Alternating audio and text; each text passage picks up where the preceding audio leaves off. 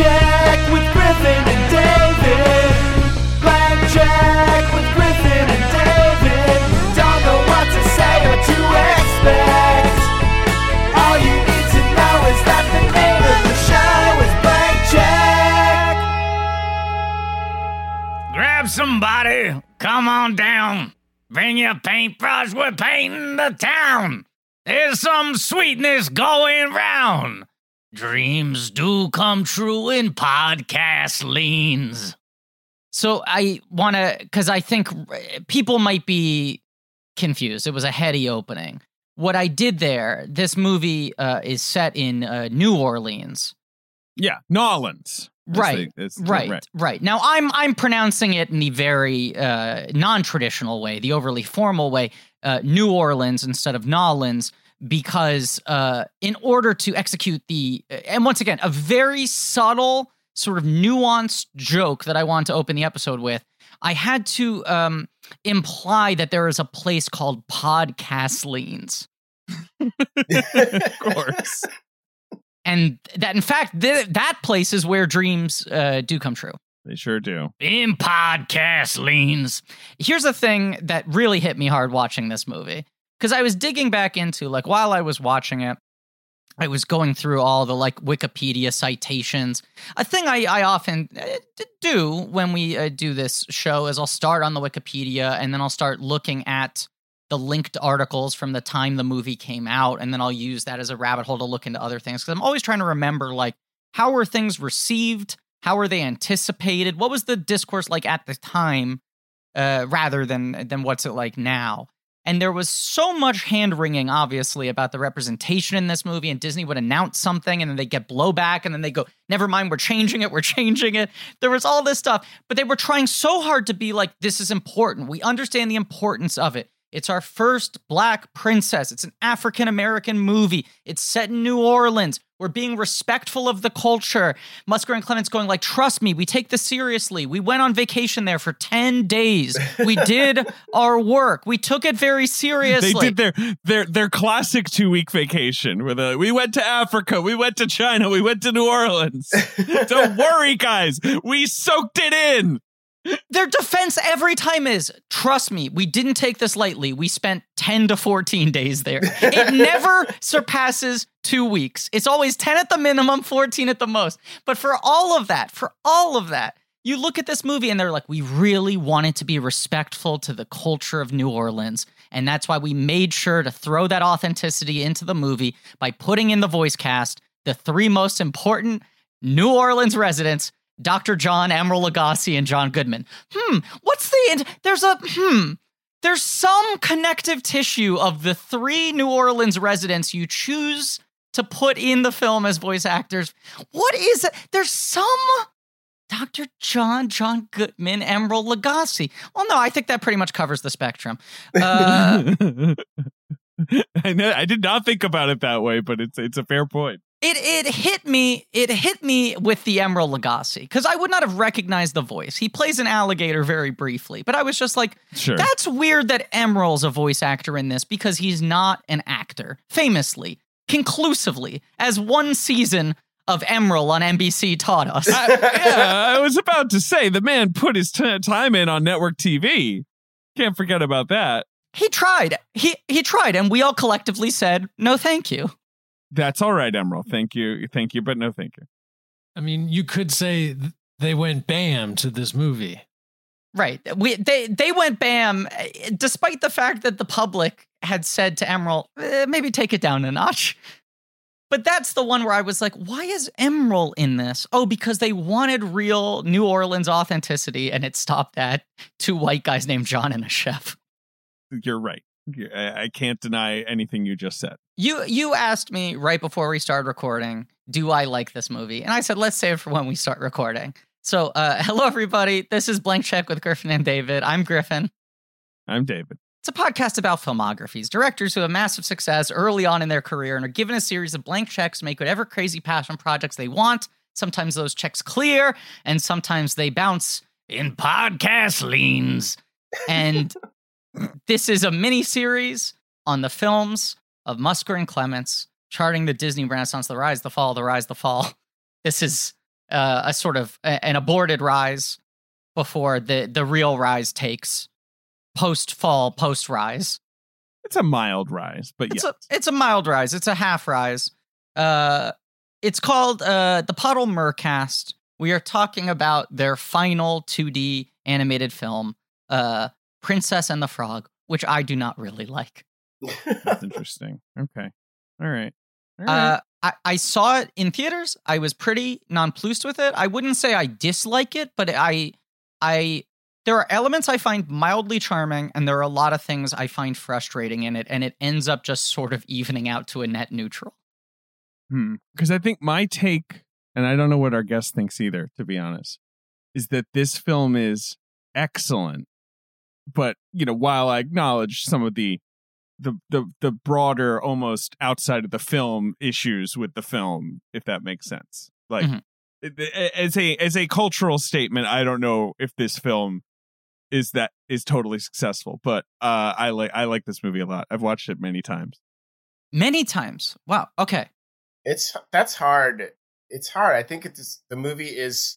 I feel like the movie is is good, but then but then when you think about it, it's bad. Uh, yes, when I, when I when I think about like, oh, is this what they should have done? I'm like, probably not. No, but when I'm like, I kind of want to watch my my little frog buddies flirt, and, and then like, you know, I want I, I I really like the villain, and oh, I you know like you know, there's lots of things about this movie I enjoy. I've seen it several times, yeah. But right, was the entire enterprise well mounted? I don't know. Our our, our guest today has done an entire podcast episode on this movie before, on his own podcast, Black Man Can't Jump in Hollywood, which I listened to at the time and then realized right before we started recording, I should have re-listened to in anticipation of this so as to not make you repeat every point, because we want to try to establish new things. But do you, do you not even remember what you said that episode? I have no idea what I said. I don't, I don't know if I liked it then or what. I, you had Caroline Martin on. I remember listening to the episode at the time, but I, I certainly relate to that very hard. I now have the experience. I don't know if you've had this increase. Our guest, our guest today, our guest today from the Black Man Can't Jump in Hollywood podcast and Astronomy Club, all that, Black Mirror, James the Third is back on the show. Woo! So glad to be back. This is so glad to have you. And back. To talk about this movie in particular will be fun. I gave you, I gave you a pretty long list, and you said Princess and the Frog's the one I, I'd want to do. And I'd remember that you did an episode on it, but I didn't remember where you really came down on it. I was gonna say, uh, I don't know if you have this, James. And in general, it's just like uh, our podcast started about the same time. I think you guys have been doing your show for about five or six years. The same with us. Mm-hmm. Uh, it's just at this point, you've you've put a lot of thoughts down on microphone. It's hard to keep track of them. And also so many episodes are like, this is my very, very strongly formed opinion on this movie on the day I recorded it. You know, like yeah. Those opinions can like shift over time, uh, or at least intense intensity they can shift. But also you just make so many bits and you like share so many opinions and you share so many anecdotes and all this sort of stuff. And then now at the point where we're almost like a year into doing these things like remotely in this isolated way, in this like nebulous time where everything's soup, I just no longer remember anything I've said on the show. I don't know what I've talked about. I don't know how I I don't know how I feel about any movie anymore. Like, I don't know. This is why I would listen to the podcast that we put out, to just remind myself like, oh, okay, I say, you know, helps me not repeat myself later. But now there's the dual problem of one, I'm so behind on my podcast listening because of the pandemic. I don't commute, and so I don't listen to as many podcasts. So I'm behind on our podcast. And two, some of these episodes are five years old. I don't fucking remember what I said about Vanilla Sky. I don't know. Let's do another Vanilla Sky episode. That movie's kind of grown on me. I'm in the exact same position where it's like, it's not even like a self-satisfied, like, oh, I want to listen back to this podcast I did. But it was like, or let's listen back, like in a like Defara, like let me have a slice after I, I close up the pizza shop every night to make sure I still know how to make pizza, you know? I still got it. Yeah. Right. Yeah. Okay. Yeah. That's all right. That's that was that was pretty good. Yeah. Yeah. It's still good. I I, I don't need to retire yet. But but A, yes, I'm so behind on podcasts. B, we we record so much because we like try to stay ahead. So, like, the idea of throwing on three hours of myself talking after it's like, all I do is listen to myself fucking talk. I sit alone in silence in an apartment and I record five episodes a week. I never want to hear myself on microphone ever again. It's not five. It's three. But yeah, it's, it's, yeah, I thought, you know, it had been long enough since you, you wanted to do this movie, and it'd been long enough since you had done on Black Men Can't Jump, uh, Can't Jump in Hollywood. I was curious to hear your thoughts on, especially within this context. I mean, I just, I, I definitely on this, on this rewatch feel like some of the stuff was, was similar. I was like, oh yeah, I, I remember loving how much it just felt like a two D Disney animated movie. The way it looks and the way they talk and the way, like, just everything, it just had that energy. And the, and they really, especially the beginning of the movie, they're like, hey, remember what this feels like, you know? And they caress you with it, and it feels good. And you're like, yeah, I love, yeah, oh, my nostalgia for this is very, is very prevalent. It's been, I mean, if you're counting Tarzan, that's a musical, right? They sing in that, right? I barely remember it, but it's been ten years. It's, it's a long awaited thing. Right. That's the, that's the weird thing. It's been like ten years since there was like a classical sort of like Disney fable musical in, in two D, but it's only been five years since they've released a two D film. I mean, you have like Tarzan's the last of like that era, and then you have Atlantis, Treasure Planet, Lilo and Stitch, Brother Bear, Home on the Range, which are all sort of weird, uh, uh, Emperor's New Groove, which are all sort of weird new experiments and expanding that end up sort of like falling off a cliff at the end of that run. And it, the timeline is so bizarre. I was refamiliarizing myself with it. It's like they they stopped production on everything that wasn't too far along after Treasure Planet bombs. They go like, Brother Bear and Home on the Range, you get to finish. You're the last two through the door. Everything else, just stop it in its place, right? Uh, Rapunzel was supposed to happen. The Ice Princess was supposed to happen, or the Snow Queen or whatever. Uh, which then becomes Frozen. Like, they just put the brakes on everything. We're we're stream uh, frontlining Chicken Little and Meet the Robinsons and Bolt, right? We're going C G I. The old Disney movie style is done. Right. That happens in two thousand four. After Home on the Range, they officially announce, like, we're closing down the studios. Musker and Clements are let go. All the old guard guys are let go. Then in two thousand five, Disney buys Pixar, places Lotsohug and Lasseter in charge of animation, and he immediately is like, we're reopening hand-drawn. We're hiring everyone back. It was a span of a year, and then this is announced in two thousand six. It was a logical decision uh, to, like, the, the decision, I mean, the, the the saddest period in Disney history is that Chicken Little, Meet the Robinsons, Bolt. You know, that that's just... Uh, That's not, no, no one was happy with that. I know you sort of stick up for Meet the Robinsons. I kind of like Meet the Robinsons, yeah. I, I remember when I first saw Chicken Little, I like laughed and thought it was really fun. And then I went back and watched it and I was like, oh, like it was like, no, it's not, it's not what I remembered it to be. It's so bizarre, that movie. It's, it's, it's such a weird period. I mean, I do think like part of the issue is, yes, I, I I have this same, like, it activates the same sort of, like, buttons for me just watching a movie be this unabashedly a Disney princess musical uh, after it felt like they were taking so many half measures and being so embarrassed of that for so long. But there's also a degree in which it feels like it is doing all of that stuff a little bit too self-consciously for me. Like, it's like yeah. a cover band of itself, where the movie keeps on announcing, like, you love this, you miss this, right? And then the next year after this is Tangled, which I think is the best of the modern Disney animated movies, the best of the last, like, fifteen years. And Tangled is obviously C G I, but I think does a better job of, like, representing the the energy of those movies and also putting something more modern into it. And then, obviously, after that, Frozen happens, and and just the chance of them ever making a movie this classical again kind of goes out the window, it feels like. Sure.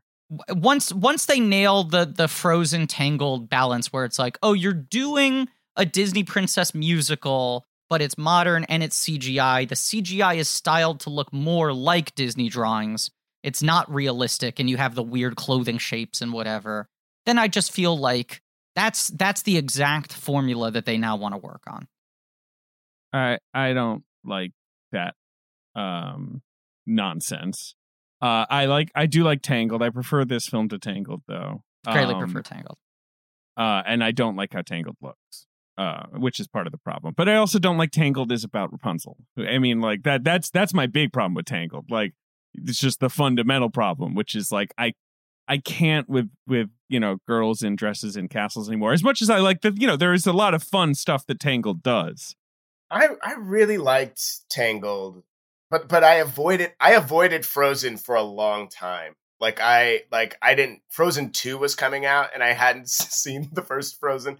But I but and, and but I had seen the that like Olaf movie that they put in front of Coco. We all saw that. But I hadn't seen Frozen, so I had no understanding of of like why I should hate this. Were you like, oh, this snowman guy, he's fun? And I, so I was like, this is fucking incredible. I was like, I, I loved it. I thought it was hilarious. Wow. The only person. But I but I get that it was like, they were like, let's tack this movie onto Coco in yeah. case this in case this movie bombs and like people don't want to, or people don't want to see a bunch of brown people talking right. for ninety minutes. Let's put, but I, but, but me just being like, all right, this Disney baby, let's see, let's, let's see what's going on. Like, it's, it's so funny that that was their calculation. It was so clear that that was their exact calculation of like, okay, here we have like a Mexican Disney movie coming out after Trump was elected. Is this not yeah. going to work? Let's give them twenty-five minutes of Frozen beforehand. And people reacted so negatively. They pulled the Frozen short. Yeah. Like, that's astonishing that the response was that vicious that they were like, no more Frozen on my screen, please. I remember it being forty minutes long. Is that wrong? Like, I remember it being just like interminably, insanely long. Maybe it was like... It was really long. forty minutes if you're including the trailer pre-roll, right? Like, it's going to take you... I think it's twenty-five because it was supposed to be a T V special. And it's also just, you're seeing a lot of trailers and your brain is conditioned to, oh, the shorts that play before these movies are four minutes long. Yeah, yeah. Not not a, like, has a full, like, several act story. Multiple songs? This this has act breaks? I I I left the theater because uh, I knew I'd been warned, like, you know, this yeah. thing is like, so I left. I went and got snacks. I, I don't know. I probably walked around. I made some conversation. Like, yeah. I just like was like, I have to stall as long as possible because I actually want to enjoy Coco. I saw Coco, I think, three times in theaters. And the first time I caught the fucking Olaf thing. And the second two times when I went to see it with people, I was like, good news. You don't even have to show up to the theater until twenty minutes after the advertised showtime. Right. What time's the movie at? four fifty? I'll meet you at five fifteen. um, but wait, wait, did this have an animated short in front of it, Griff? I think it Princess did. And the Frog? It must have, right? Like, they usually did that. I don't know. I mean, they start doing that more with the Disney, because that's another Lasseter thing. Like, oh, the Disney animated films should also have shorts in front of them. But I'm trying to think of what it would have been. I'm not sure if there was one. Yeah, there may not have been one. I'm not seeing any mention of one. Um, Griffin, I'm assuming you you said you said you saw this in theaters. You were whelmed, it sounds like. I was whelmed. Were you pumped for it? Were you like, I'm so happy Disney's back to the princess two D thing? Or were you kind of like, well, let's see what this is? Uh, I, I, I mean, a combination. I think I did. I was not very excited for the movie itself. Like, the materials I would see for the movie were not very exciting to me, but I was very excited philosophically for them doing this. Right. Like, I was excited for every single thing about this movie on paper. And then every time I saw a trailer, I was like, this just doesn't feel totally right to me. And I, I you know, a lot of the Disney movies were often marketed on the most simplistic level. We talked about this, but like Frozen and Tangled, it was largely because of the underperformance of this movie. And the movie still made one hundred million domestic and like two hundred fifty worldwide. But the bar for Disney is obviously so goddamn high that they viewed this as an underperformance. Tangled was already like almost done. Uh, and then, you know, the, the Snow Queen became Frozen and they punted that over to C G I and rethought the whole thing. But both of those movies were supposed to be called Rapunzel and the Snow Queen. And then they were like, no. Cannot have any princess shit in the title. Come up with like an action word, right? Put that in there and then make the trailers as much about like the funny animal sidekicks as possible. Like, they were actively trying to hide the fact that they were musicals and that they were princess movies. Exactly. Like Tangled, you had the the, the poster where you got uh, Flynn with the like uh, cast iron pan, and that the horse has a sword. Like same with Frozen, obviously being Olaf heavy. They tried to emphasize comedy over majesty uh, in the in the advertising. Yeah, like, and then of course post Frozen, they're like back to majesty. Disney is the distill distillation of magic. Like there where we we have it again. But now they can do it again. Like b- by the time you get to Moana, which we'll talk about next week, they're just like, this is a Disney princess musical. We're proud of it. Here's our lead character. She is the hero of the movie. Everyone enjoy, and people are amped. It's a big hit. Everyone loves it. And we and we've brought in a major composer. We're spending the money. You know, like it's yeah. everything. It's not just like one or two, you know, because I feel like by the end of the uh, Disney boom, the Disney Renaissance, I mean, I guess uh, they start to go for, because Phil Collins, they start to go for um, pop pop singers like, you know, Elton John, I guess, kind of breaks their brain. So they're like, right, Phil Collins, Sting, let's get in these guys, which was a mistake. But I guess I guess I get what they were doing with this. This one's, of course, Randy Newman, the great Randy Newman. Yeah, but I, I mean, that. Randy Newman was one of my issues with this movie. Like, and it sucks, too, because I love Randy Newman. One of my favorite musical artists of all time, both as a solo artist and his film work. I have no problem with Randy Newman. Like, you know, you got a friend in me. All right, cool. Great. Buddy, that's great. You do indeed have a friend in me, Randy. And the songs in this movie are fu- are fun and, ex- and, you know, they're fun and you like. You, you go through the story and you, but like, I just want uh, a real knowledge jazz musician to like do all of this music. It's a strange decision. It, it's it's a lot of what I struggle with on this movie is is that it just feels like they're they're kind of one foot in, one foot out about a lot of stuff, and also overthinking a lot of the calculations, right? Because this movie was pretty yeah. much just sold on two planes.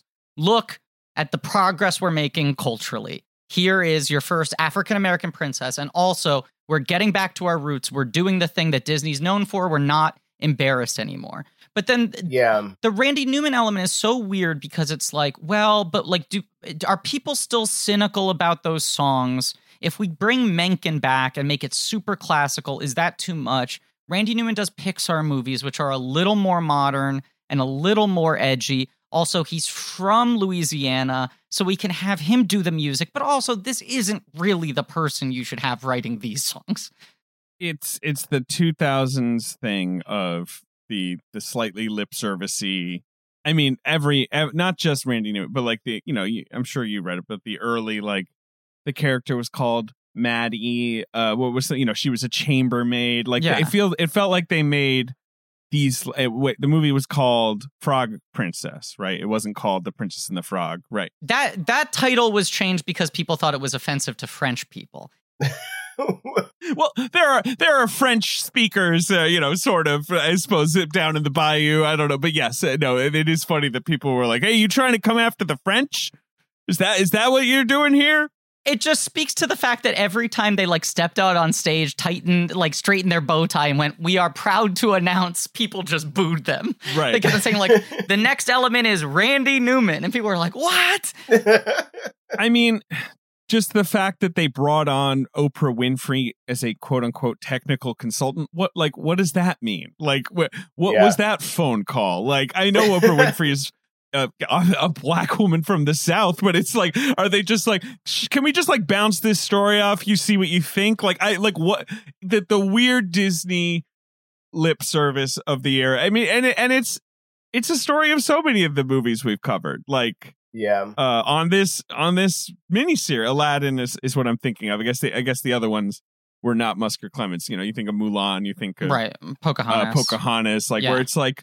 Oh, you know, sure, one step forward. You want to do something different. You want to have a different kind of protagonist. Okay. And then they're like, anyway, so like, I don't know what, the dragon should be called what? Mushu, maybe? Like, like you know, like there's just no further, uh, and and, the, and of course the classic two-week vacation to China or Africa or where, like, what, you know, the, the Lion King is another example, right? You know, where they're like, yeah, we did, we we we got it. We we know what's going on. Like, this, this movie's going to be highly culturally attuned. But I even think like the the Randy Newman of it all is just like, A, his sensibility isn't totally right for a a straight sort of more earnest Disney princess musical, right? Like he he obviously is beloved for writing like the Pixar songs and stuff, but the Pixar movies notably don't have characters singing those songs. They're not story songs. That's not really what he's good at. And his one Broadway musical he did was his biggest calamity of his entire career. He did a bizarre Faust musical that people hated, that I think is interesting, but it's like, this is not his strong suit,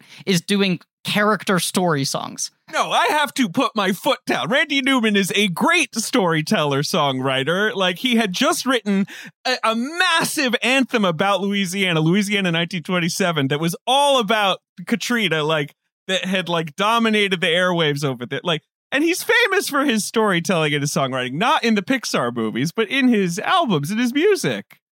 Randy Newman! I didn't have a problem story-wise with, like, like, I really liked... Like, Are You Ready? I really liked. I really liked Almost. I'm Almost There. Almost There. That's the one song I think fully so good. Rules. I think that's yeah. a great number. I love it visually. I think it's a great song. That's the one where it feels like they hit the bullseye for me. I didn't know this was going to be a contentious at our each other's throats episode, but this score is great. I love all the music.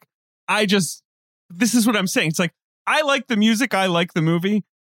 I agree that I don't think they should have hired Randy Newman. Like, in a broader, like, this is Disney making its first musical with a black protagonist scent. You know what I mean? Like, even though I enjoy the outcome. Not knowing Newman's uh, New Orleans roots, like, I just wanted a black composer. Like, yeah, I just yes. wanted a black composer. Yeah. And, like... Absolutely. And I wanted their... And, and, and I think I wanted...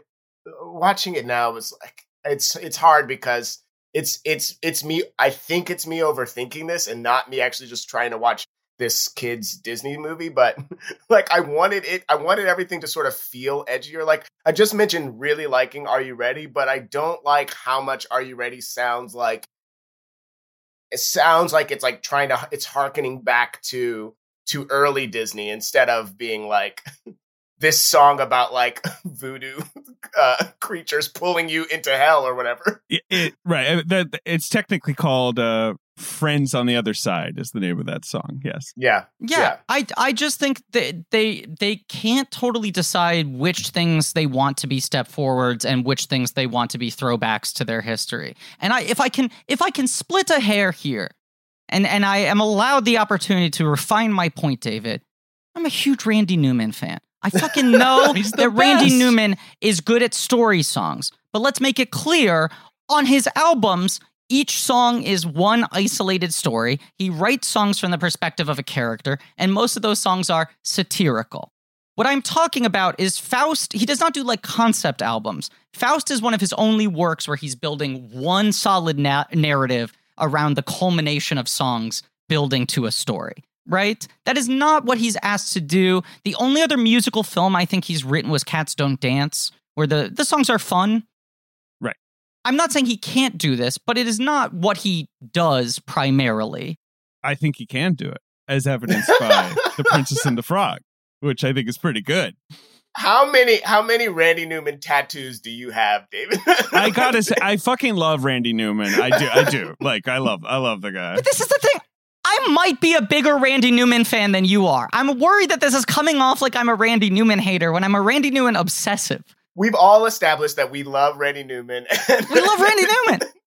The, one of the saddest things was when um, the the New York Film Critics Circle gave him a special award. I guess it was last year mm-hmm. for like, I guess his Marriage Story was the peg, but you know, for like whatever, like a lifetime of film music. You say it was for Marriage Story. I'm pretty sure it was for uh, I Won't Let You Throw Yourself Away, the greatest song ever written for a movie, Toy Story four, Forky's Ballad.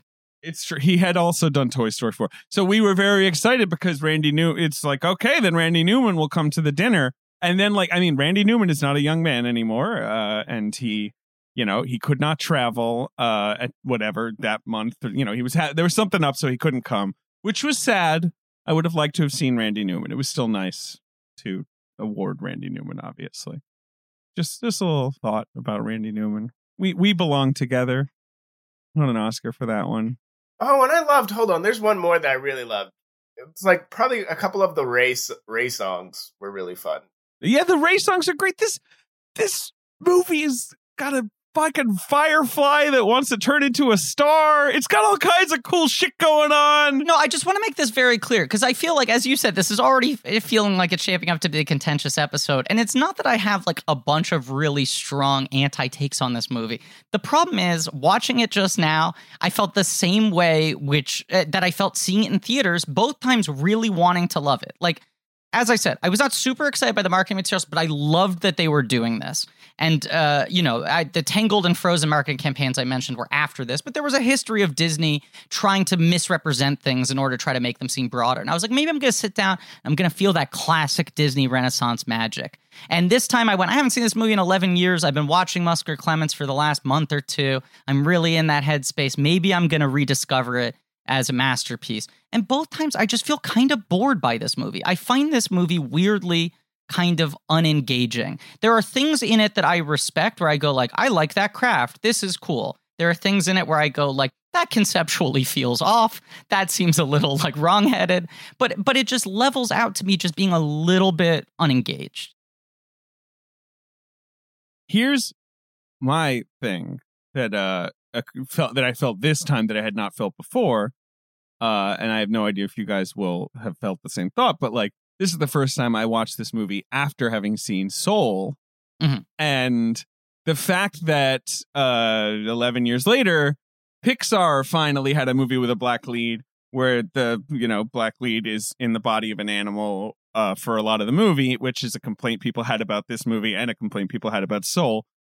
I don't know, for whatever, like, it just was more lodged in my brain, or even more lodged in my brain this time watching this movie. I, you know, I don't think it's like it, it, it's a thing that that makes story sense. You know, like, I don't think it's like this absolutely bananas thing in either movie, but you do, you know, it, it's hard not to sort of be like, what is up with that? Like, you know, like, right, to sort of have the eyebrow raised moment.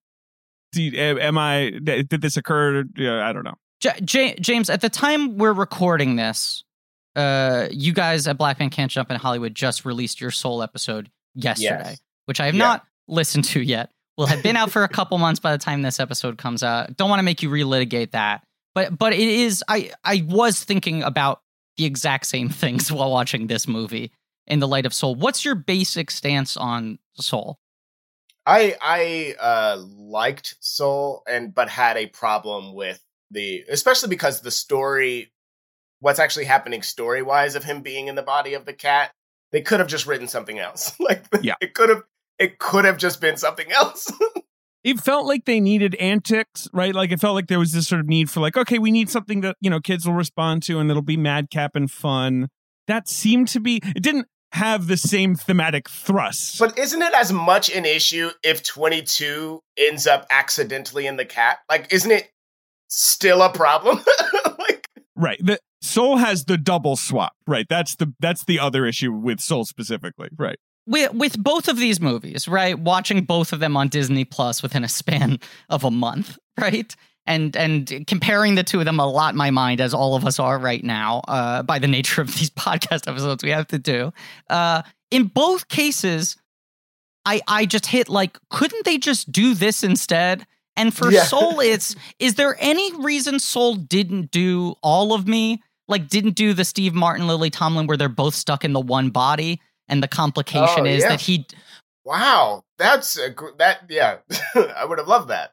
Right, that that hit me, and I was just like, that does... That accomplishes everything they're trying to do with having twenty-two walk a day in his shoes, but still give Joel uh, c- control of his uh, body and his agency and all that sort of shit. And the same thing with this movie, where I'm just like, it could have worked if she's still a human and Naveen is a frog and she's trying to help him because he promises that he'll give her the money for the restaurant. Like, this movie could still pretty much work as well, if not better, just on a story level, right? Like, t- putting aside the larger sort of like perception issues of this movie.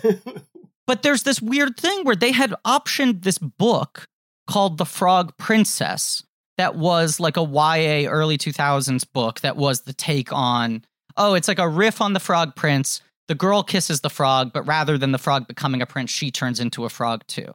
I think that was maybe optioned by Pixar originally. I was trying to track the trail of this, but it was its own independent project Then Lasseter comes on, says, we're going back to hand-drawn. And his sort of proposal was like, maybe one out of every three movies will be hand-drawn. But we want to be in the hand-drawn business. We're still doing C G I, but we want to be doing our classic princess musicals. We want to be doing this. And then at some point, like, all the things gel where they're like, it's we're probably overdue to do a, a black princess movie. We want to do a hand-drawn musical. The options exist within the Disney Pixar family for this book. And The Princess and the Frog, or The Frog Prince, or any of those variations of the stories are like one of the sort of classical fairy tales that haven't been touched by Disney yet. So all those things get mushed together. And the problem comes from, as you said, David, it doesn't feel malicious or strategic, but it's like, okay, so you bought the rights to this book that's kind of a clever twist of, oh no, what if she turns into a frog as well? And then you decide representation matters. We want to make a movie in New Orleans about Southern cooking and jazz music and have an African-American lead character for the first time. Let's combine the two and have her be a frog for ninety percent of the running time. Yeah. And no one, no one said that it would be uh, it, that no one had an issue, even when they, they asked Oprah to be a, a consultant. It's Oprah, you, like, wait. Do you have an issue with the full, like, two-thirds of this movie where we don't see the black woman? in the- do, you, do you think Oprah was like, wait, do you think she should be a frog for that long? And they were like, Oprah, uh, look, we we we realize this, but it's too late. Like, you know, like we're we're, yeah. we're we're halfway through drawing this thing and we can't turn that boat around. We're just trying to fix things on the side. That's honestly what it feels. I mean, there's that story Dan Harmon tells about being brought in to do rewrites on Kung Fu Panda, and they show him the entire movie on like storyboards. Right. And they're like, we can't change it. You can right. only change thirty percent of it. And he said, what did that mean? And you said, you, you can change thirty percent of the storyboard cards entirely. You could take thirty percent of them down, replace them with something new, or you could modify thirty percent of what is in each storyboard. Singular. Just stuff on the sideline. Isn't that, wait, isn't that Patton Oswalt? Now I can't remember who I think both is. Of them have done bits about okay, this. It's yeah. possibly right, it, that kills me to even think about. And we right. I, on for they did something similarly with Soul, like the movie was almost done before they brought in Kim Powers, who co-wrote and co-directed it. And it's like, it's still great. It's great that, that they do stuff like this. Like, it's like, yes, get people, please get people involved that can pr- provide a different perspective. Like, please do that. But like now, you know, can you just get them a little bit earlier? Can you just, can you put them in at the top? Maybe they're the people who should be formulating these movies in the first place, yeah. rather than the people you bring in as like a council at the end. This is the, I mean, but right, but like, right. What's happening here instead is Lasseter is like, I want to take, you know, you guys took these movies off life support. I'm trying to just bring them back in any way. Clements and Musker, obviously, you know, the old legends who, you know, started the Renaissance. Like, let's bring them in.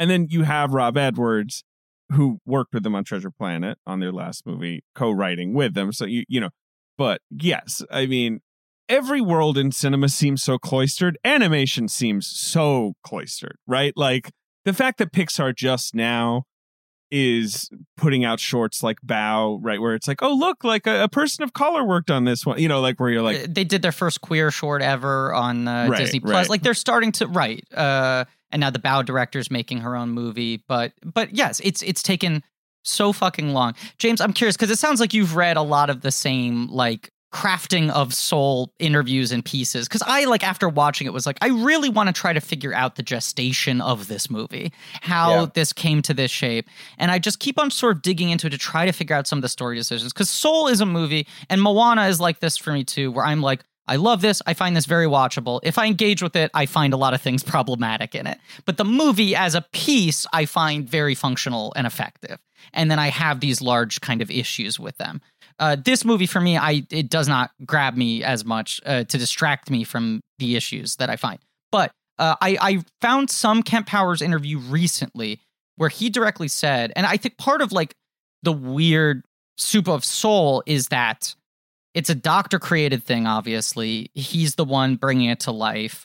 It originally was supposed to be the Joe Gardner character was supposed to be a, an animator, and then he was an actor. They landed on music late. Then it became jazz because it felt like, oh, that's the form that's maybe the easiest to represent, like this sort of like spiritual ether of what we're trying to do, this sort of uh, uh, jazzing that the whole movie ends up being about.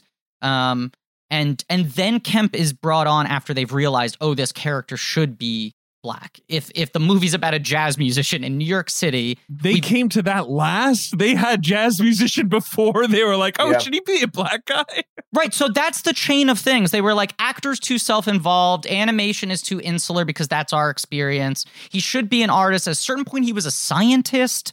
Like they were like, but it's better if it's art because it's just like your life's passion, I right, guess. Right. right. And then so they were like, it should be a jazz musician. Is Doctor John still alive? That was the is thing. Right. So then the last yeah. step is, I guess this guy shouldn't be white. Then they bring Kemp Powers on, but that also coincides with Lasseter being ousted and Pete Docter being placed in charge of Pixar. And so I think Kemp Powers has a lot more authorship over that movie than a lot of co-directors or co-writers brought on late in these films, because I think yeah. Pete Docter started having a full-time job, and it feels like Kemp Powers maybe kind of was running quarterback on the last year of that movie. Mm-hmm. But I read an interview with him where he was addressing the complaint of people being like, why is fucking Spies in Disguise, he's a pigeon the whole time? Why is Princess yeah. and the Frog a frog the whole time? Why is this? Oh my God, Spies in Disguise, fully forgot. Right, right. Like, why are there three of these, right? And he said, like, well, you have to understand, it all kind of happened organically. All this story development was done before I came on board. This and that, piecemeal. When I came on board, I immediately sort of like, pulled the the fire alarm saying like this, we have to be very careful about what we're doing here. The optics of not having him in his own body aren't great. And he was the one who was like, I want him to be in the cat's body. That was a, a Kemp thing. So that way he could be around the whole movie. Oh, because right. this thing that he revealed in this interview was twenty-two was supposed to be the lead of the movie until like a year ago. The entire film was designed from twenty-two's perspective. Right. That's like a crazy, so a crazy thing. It feels like the movie was designed to open in the great beyond, focus on twenty-two, and you don't even really deal with Jo until she ends up in that body. Yeah. Yeah. So, but that's interesting though, too, even thinking of, even thinking about like, then it's like, it bec- it's, becomes even more confusing if like the yeah. movie was originally supposed to be about twenty-two, then like then like why folk I I have so many more questions. I, I agree. Now. There's a lot it's of questions. Like why focus so much on Jo? Like what like like why not why not just start what cuz one of my issues with with Soul was like I would have liked to have been in the land of the dead more or in the the, yeah. land, the great before and like spent more time with that. Like I feel like Pixar does has so much fun with with their new worlds and, and stuff, but they were kind of like, they kind of did the like bullet points of like, this is the land, this is the great before. All right, we out, we back on Earth, you know? Which I, I agree with one hundred percent, and that only makes sense when you realize that's what the movie was supposed to be. And then Kemp Powers came in and is like, you're playing with some volatile elements here. Right. You need to completely yeah. reconfigure what you have on the board. You have not thought about the larger takeaway points being made by this movie. Right. I also think, I don't know, like, Doctor had literally made his feelings blobs movie. It feels weird that he was like, but what if it's about souls? And I'm like, is that that different from feelings? Like, how how are you putting all your creative? This is going to take you years to make. Like, it feels too close. Like, especially since, you know, there's thematic threads running through all the movies he's made. But like Monsters, Incorporated to Up to Inside Out, it's not like it's like, oh, you're just repeating yourself, you know what I mean? Like, so it's weird. I don't know. I I'd like to see Soul again, but I I thought it was, you know, I thought it was good. Yeah, I I like it a lot. I I've seen it twice now, but I have these fundamental issues with it. Uh, when when Soul got announced, I remember talking with you about it, David. And it was like, oh, the first time they were announcing a couple original movies. It had been so many sequels in a row, and then they announced like Onward and Soul, whatever it was, three or four years ago, that those movies are eventually coming, and they're the a- animated originals at the end of this sequel pipeline. And you were like, that's encouraging that they're announcing new movies, right? And I, the biggest Pixar fan in the world, remember saying to you, like, it feels a little bit like self-parody for Pete Docter to make a movie about souls called Soul.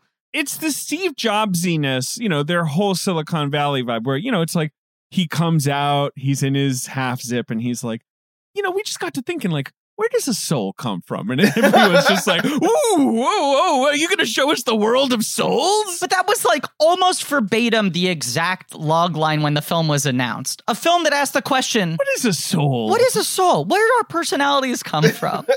And then Princess and the Frog is kind of like the exact opposite, where it's just like a lot of elements, right? There are a lot of elements that you can understand them getting excited about. And going yeah. like, let's put them all together in this box without necessarily a larger overarching idea or vision. And it's, you know, Musker and Clements are like the old masters at this point within the system. Lasseter hires them back, is like, we're starting up hand-drawn. If someone's going to be making a hand-drawn movie, it should be these two guys. But to your point, it's like, if this is the story you're landing on, then maybe it shouldn't be these two guys. Whereas I, I agree with that. I agree. I And again, I will watch Soul again in a year or two. Maybe we do Doctor one day. It's four mm-hmm. movies. Like, he's one of the most prominent Pixar auteurs, right? You mm-hmm. know, obviously. Um, but I agree with everything being said. And I preferred Onward, which uh, I guess is a, a hot take, I guess. Yeah. But I like Onward a lot. And I think Onward is underrated. I agree with that. James, this opens up a question I realize we should throw to you in general. What is your sort of general relationship to Disney movies, and especially this sort of Disney Renaissance era? We're all roughly the same age. Yeah. I feel like we've we've had guests on for this miniseries that are all roughly our age, and it is hard to like extricate our generation from what these movies represented at different points in time. Mm-hmm. Yeah, I I started not really. I grew I grew up. Uh, with like the Disney V H S's, so we had we had a ton. Uh, we had like uh, Peter Pan and and Aladdin and Beauty and the Beast, and like we had like all of those movies at at, at home. Um, and then like I like Prince and the Frog. Obviously, I did I did not see until like way later, and got got into Pixar, but there and the Disney Pixar regime. But like, there's a handful of like. of of like big ones that I just I haven't seen. Like I like if you would be like, have you seen this? And I'd be like, no, I'm sorry. Uh, but like Finding Nemo and like Finding Nemo and like Monsters Incorporated are like my jam. Like, yeah, the my, best. I I friggin' love them. Uh, yeah. Perfect movies. Um, yeah, I also you you were slightly more of a Nickelodeon kid, were you not? I know you were a big Nick kid. Yeah, yeah, I was a big big big Nickelodeon kid. Um, I didn't have like Disney Channel, so like I wasn't, I didn't like super buy into Disney. I went to Disney World though, and and Land as a kid, and loved both of those. Like like still ch- like wide eyed kid, and and experienced both of those places and loved that. But we were talking about this on some episode we recorded recently. Maybe it was our Return of Jafar episode, but that I my family had Disney Channel in those early days. I mean, obviously it wasn't the beginning, but but before they became basic cable, when they were still pay cable and it was seen as like a forbidden fruit thing. And I remember being so excited when my dad was like, we have added the Disney Channel to the cable bill.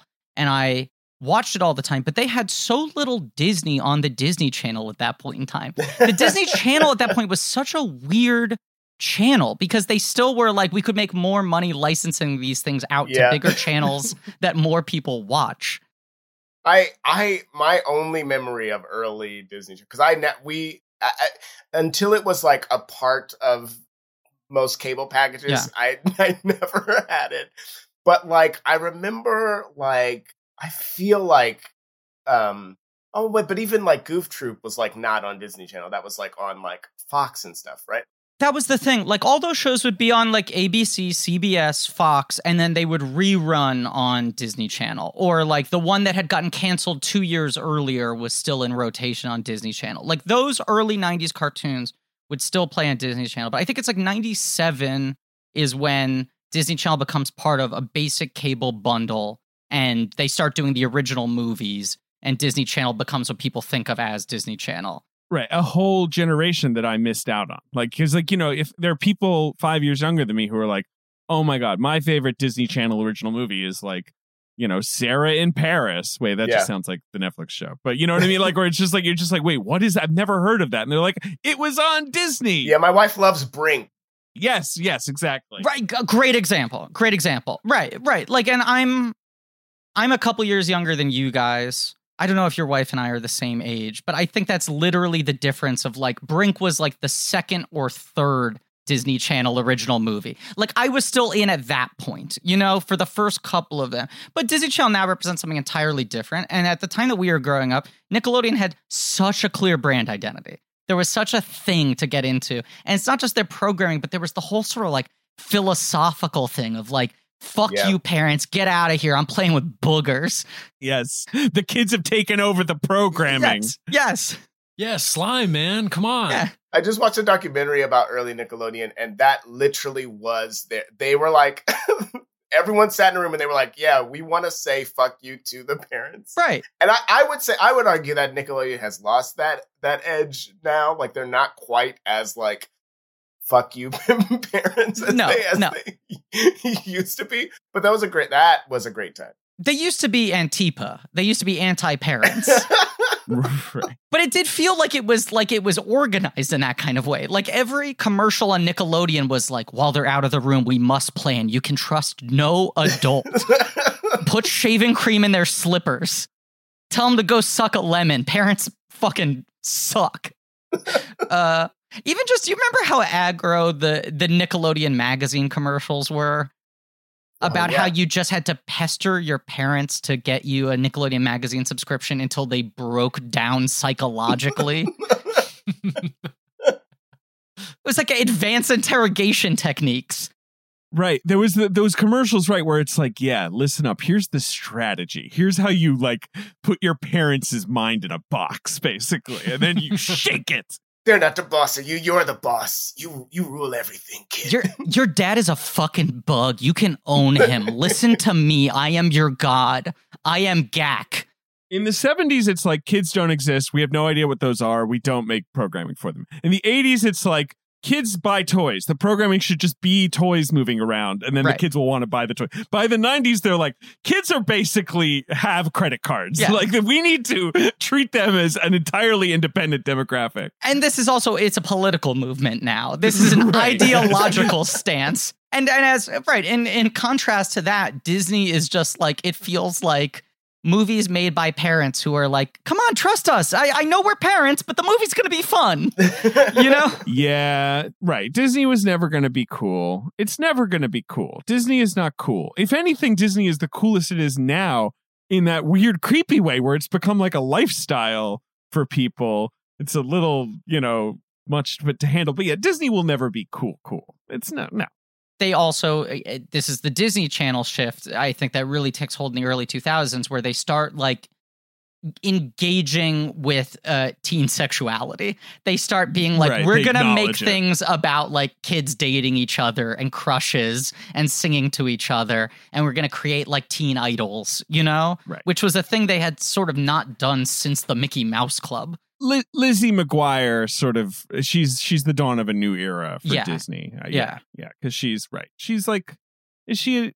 She's like a teenager. She's an, yeah. a young teenager, but still, right. It's it's. Whereas, like, in the nineties, if you wanted that, you had to be on Nickelodeon. You had to be watching Clarissa and and what you know, all that stuff.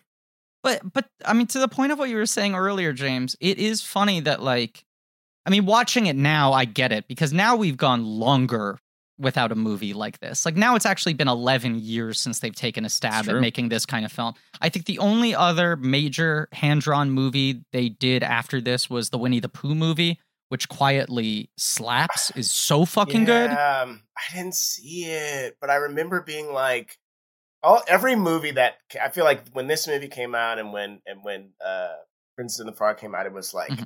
we haven't done this. Like, yeah. this is gonna, well, this is gonna get you right in the fields of your memory. Like, and I, and I didn't see it because of the fanfare. Like, it was, it was so like, yeah, Winnie the Pooh's back, you guys. And I was like, all yeah. right.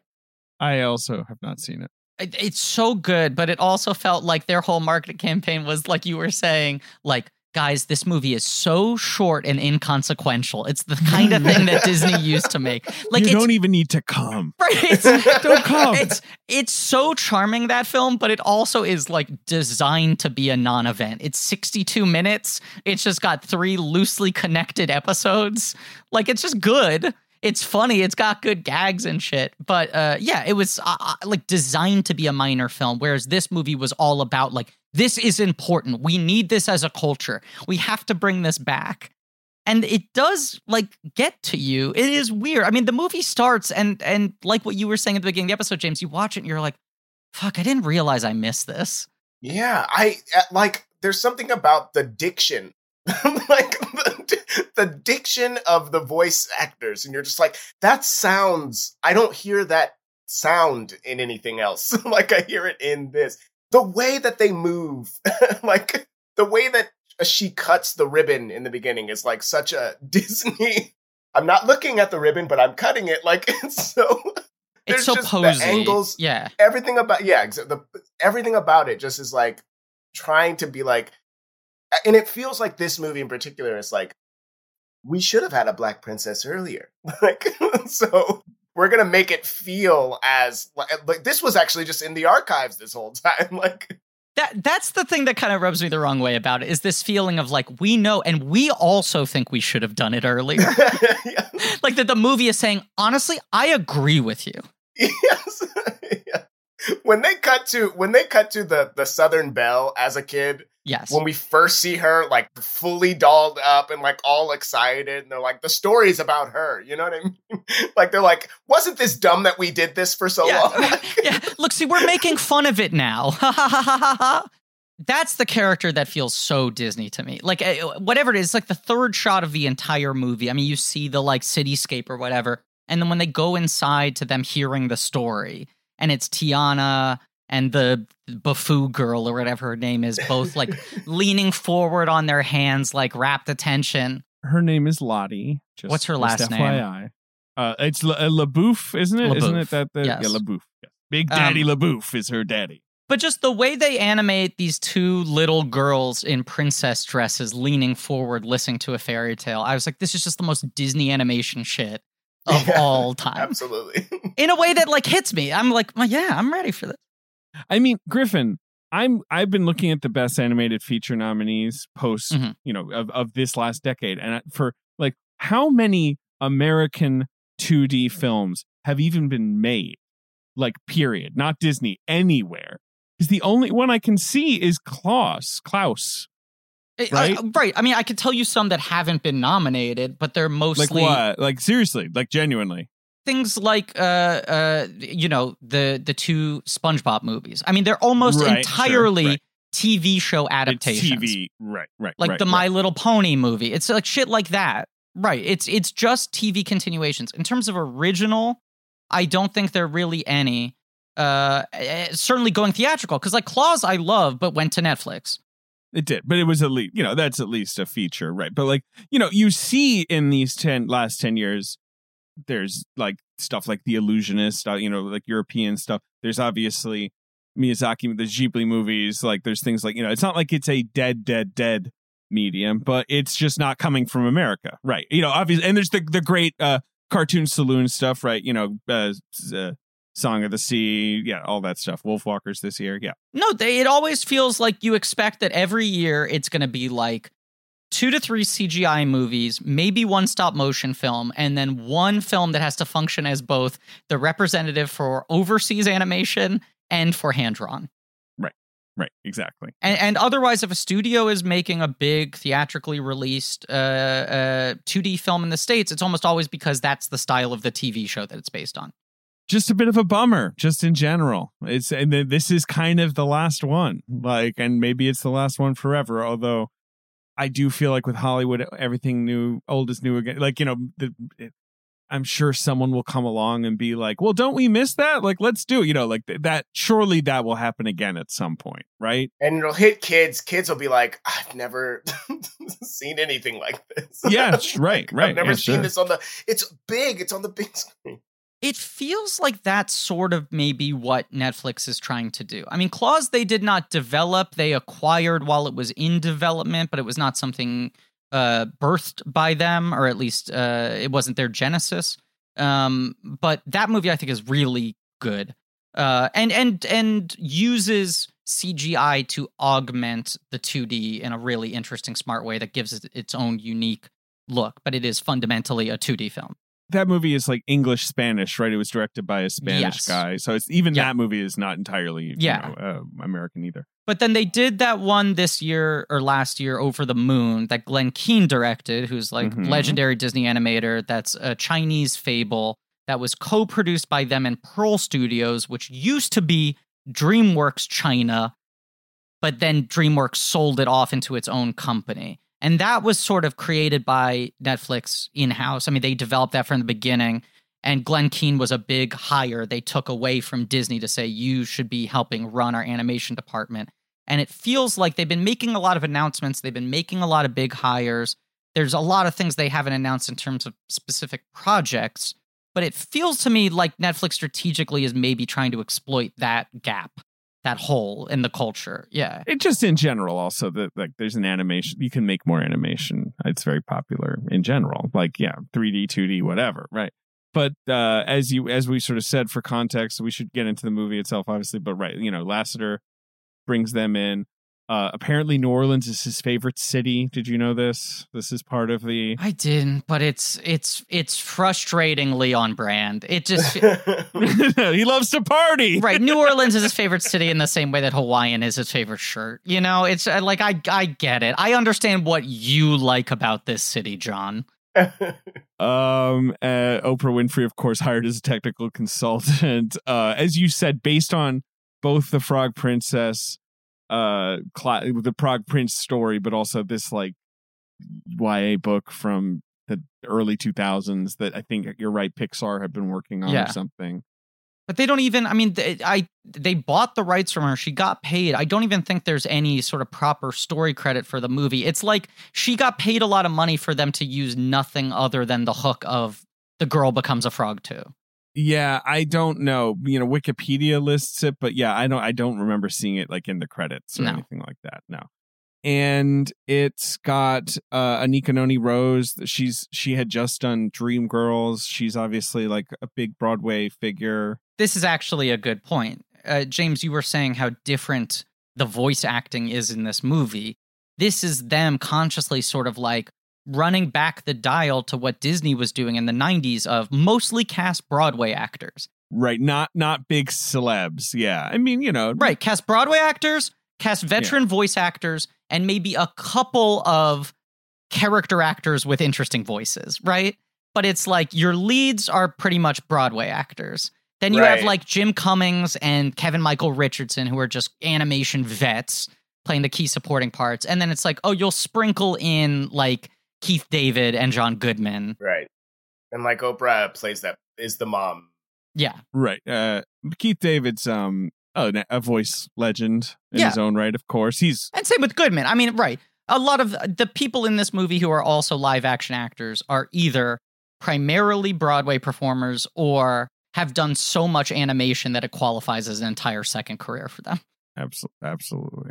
Yeah. I didn't even hate like Terrence Howard being like, you know, all smooth and whatever. Like, it was like, yeah, cool. Her dad's super smooth. This is fine. It's also good casting. Like, he's got yeah. a fucking good voice. He's only going to be in the movie for five minutes. Like, make him stick out in our minds. Uh, Jennifer Lewis, obviously, who is another Broadway legend. Yeah. Who, you know, been in everything. And is giving a performance.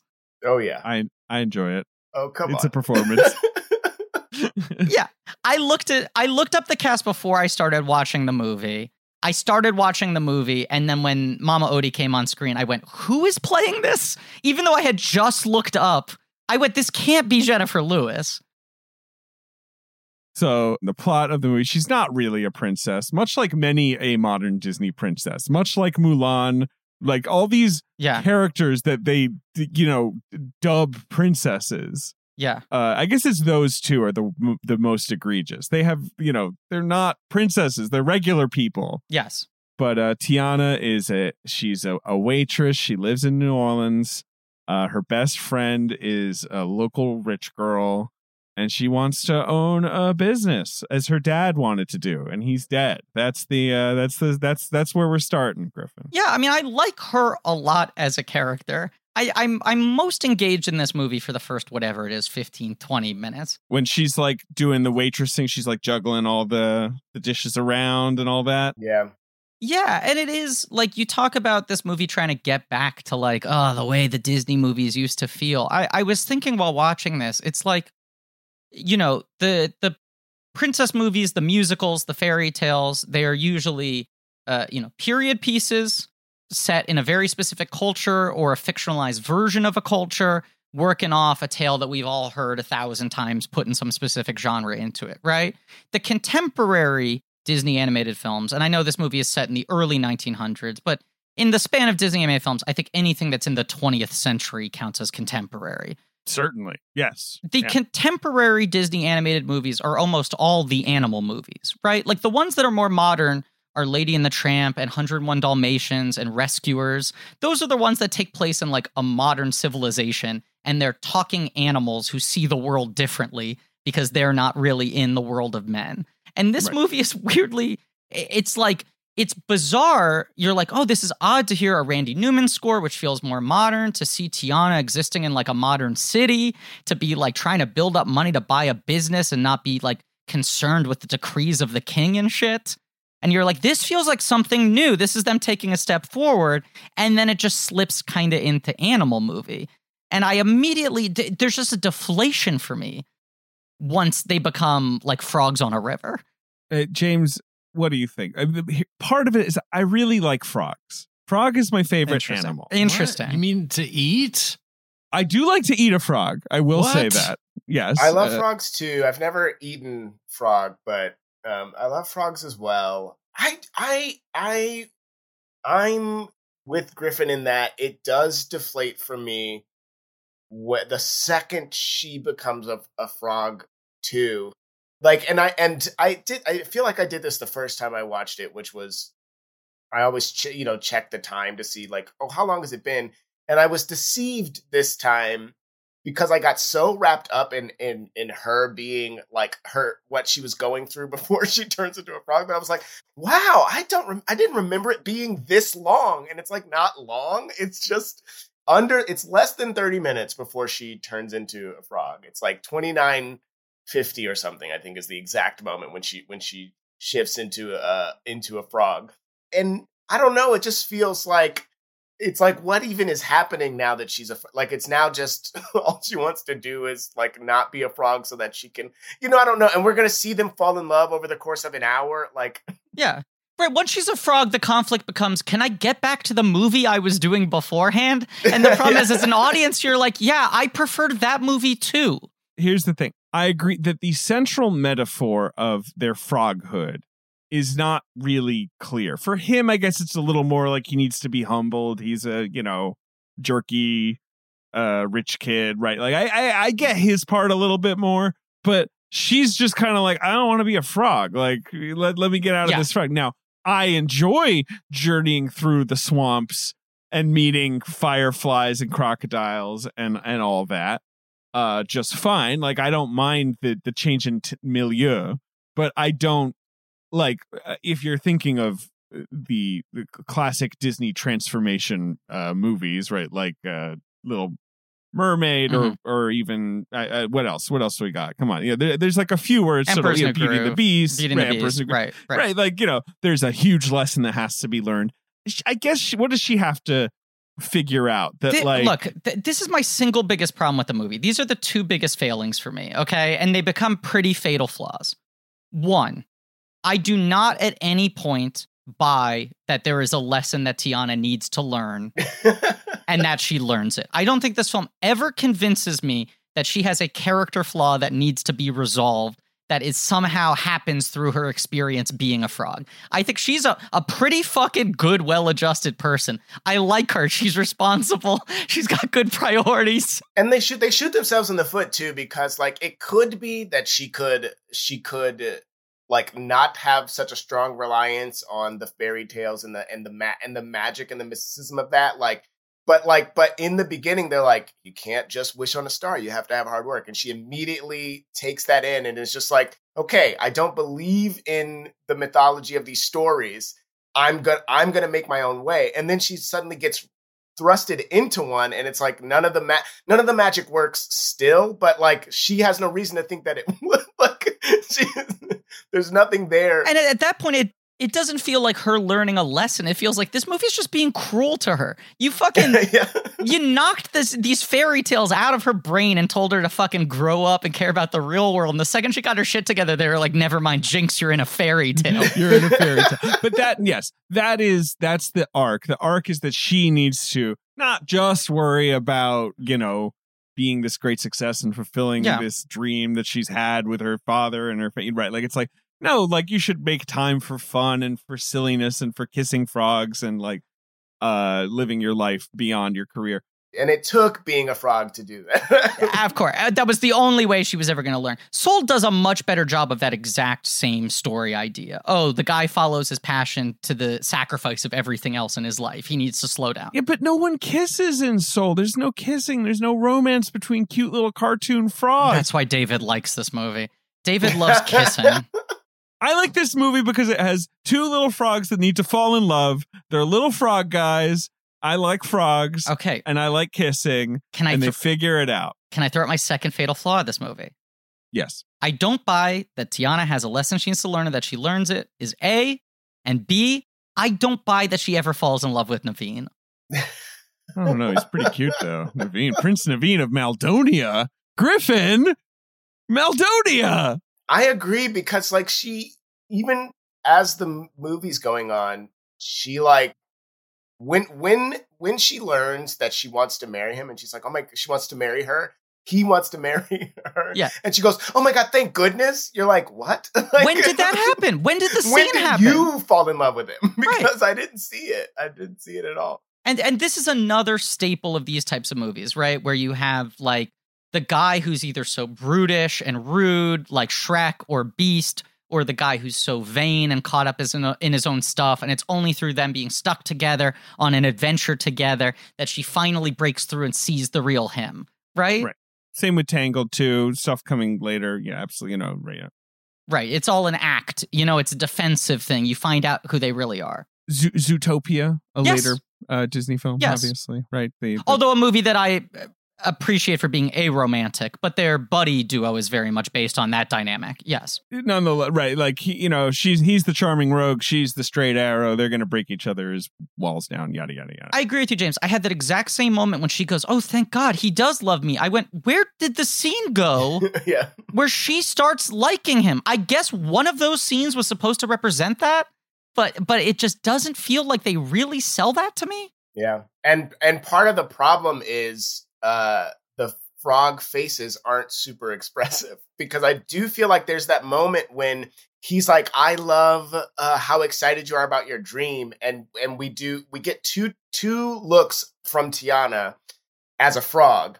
And one of them is like, what do you love? And then the other one is, and, and, he, and when he says my, your dream, but, but we know that he's like covering up. It does not read like, it doesn't read that it's something more than that. And it's because the, fr- I think the frog faces are just a little too pared down, a little, n- not as expressive as they could be. And, you know, I like the frog face. James, I fully agree.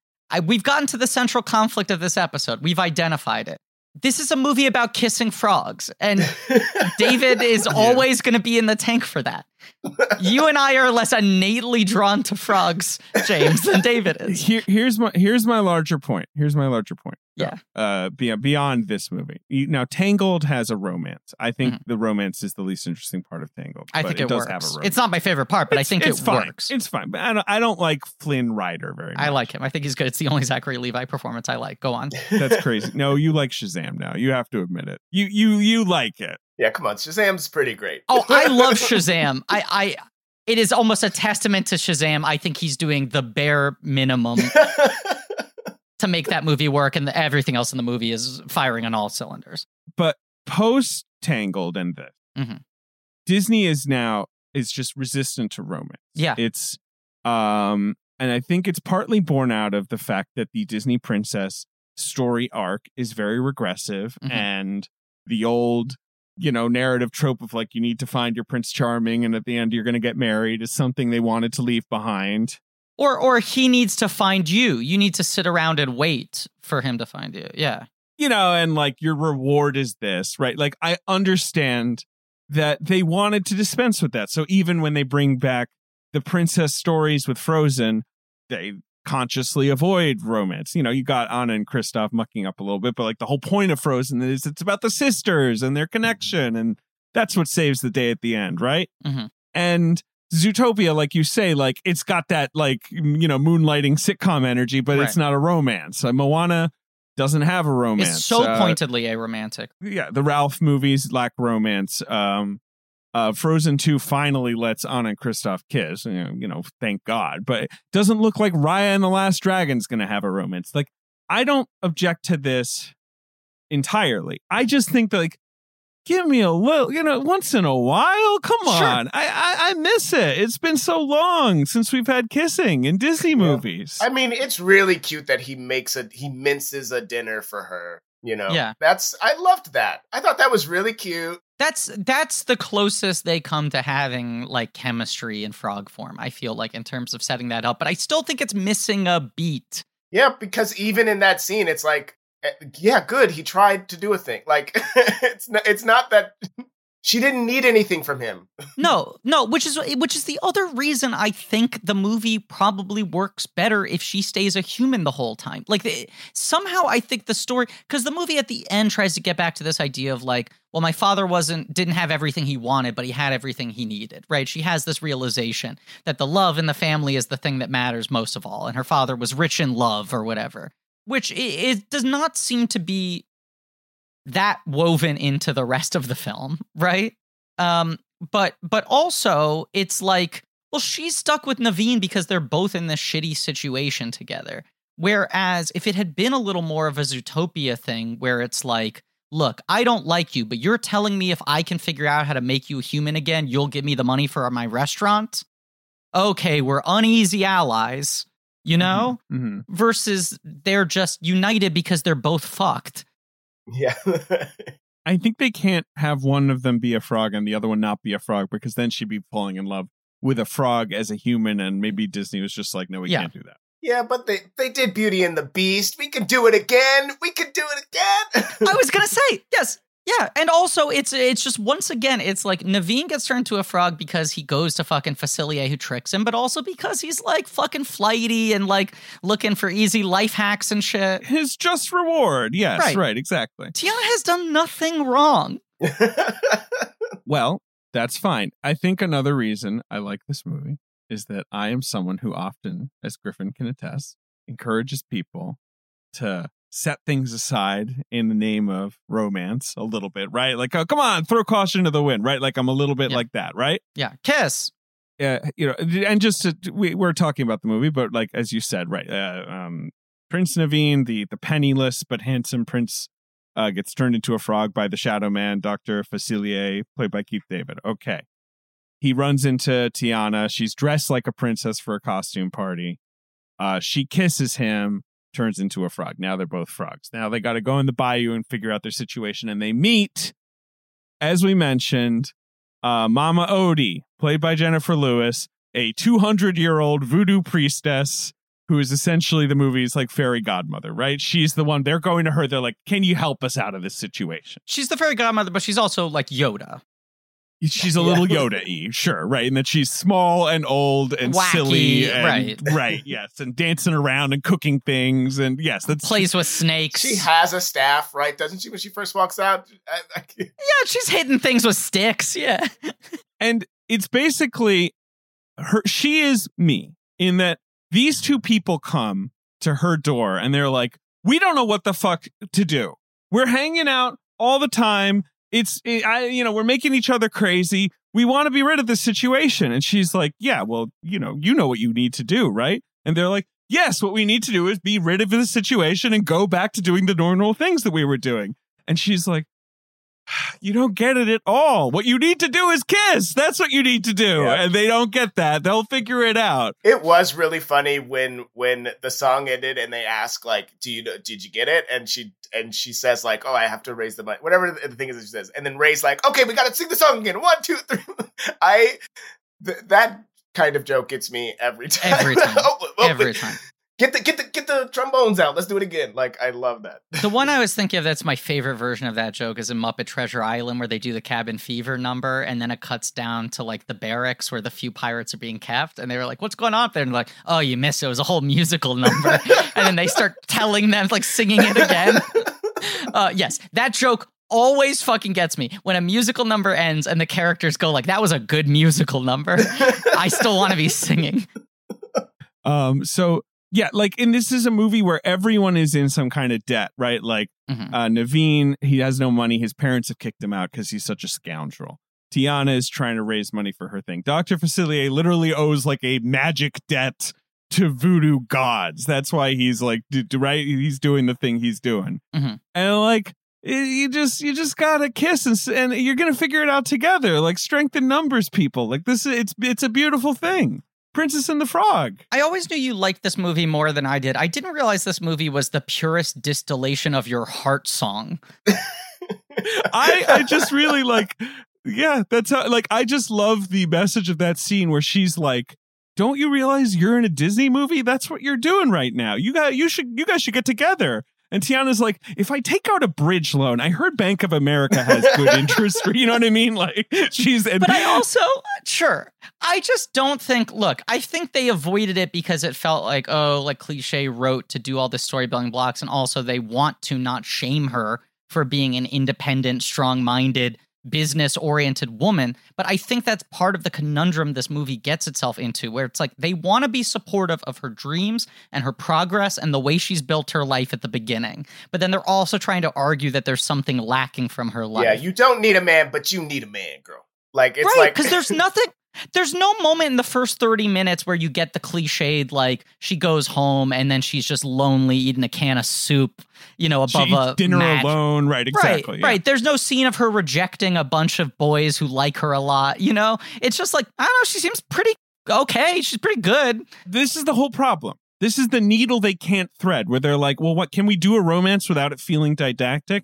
And it feels like they're like, I guess not. Let's not do it. And I love Moana, and we're going to talk about Moana. But I do think Moana slightly struggles from her being a little too together when the movie starts. Like, and that's sort of my problem with the twenty tens Disney thing. These characters are too together. We'll get to it. I mean, I have my whole Moana take on that, but we'll get to it. Yes. yes. Fair enough. But I sure. mean, like, you know, Frozen, uh, you know, uh, is the one that figures that out the best. I just, my problem with Frozen is how it looks. I just don't love how it looks. Like, I don't, I don't mind the, the whole sort of narrative arc of um, Elsa. Like, I, I dig that by and large. The the Tangled the Tangled Frozen thing I like is I feel like they have figured out how to replicate the Disney art style in three dimensions. Even if you prefer it hand-drawn, it it it's got the right shapes, it's got the right stylings, it's got the right lines, it's got the right movements.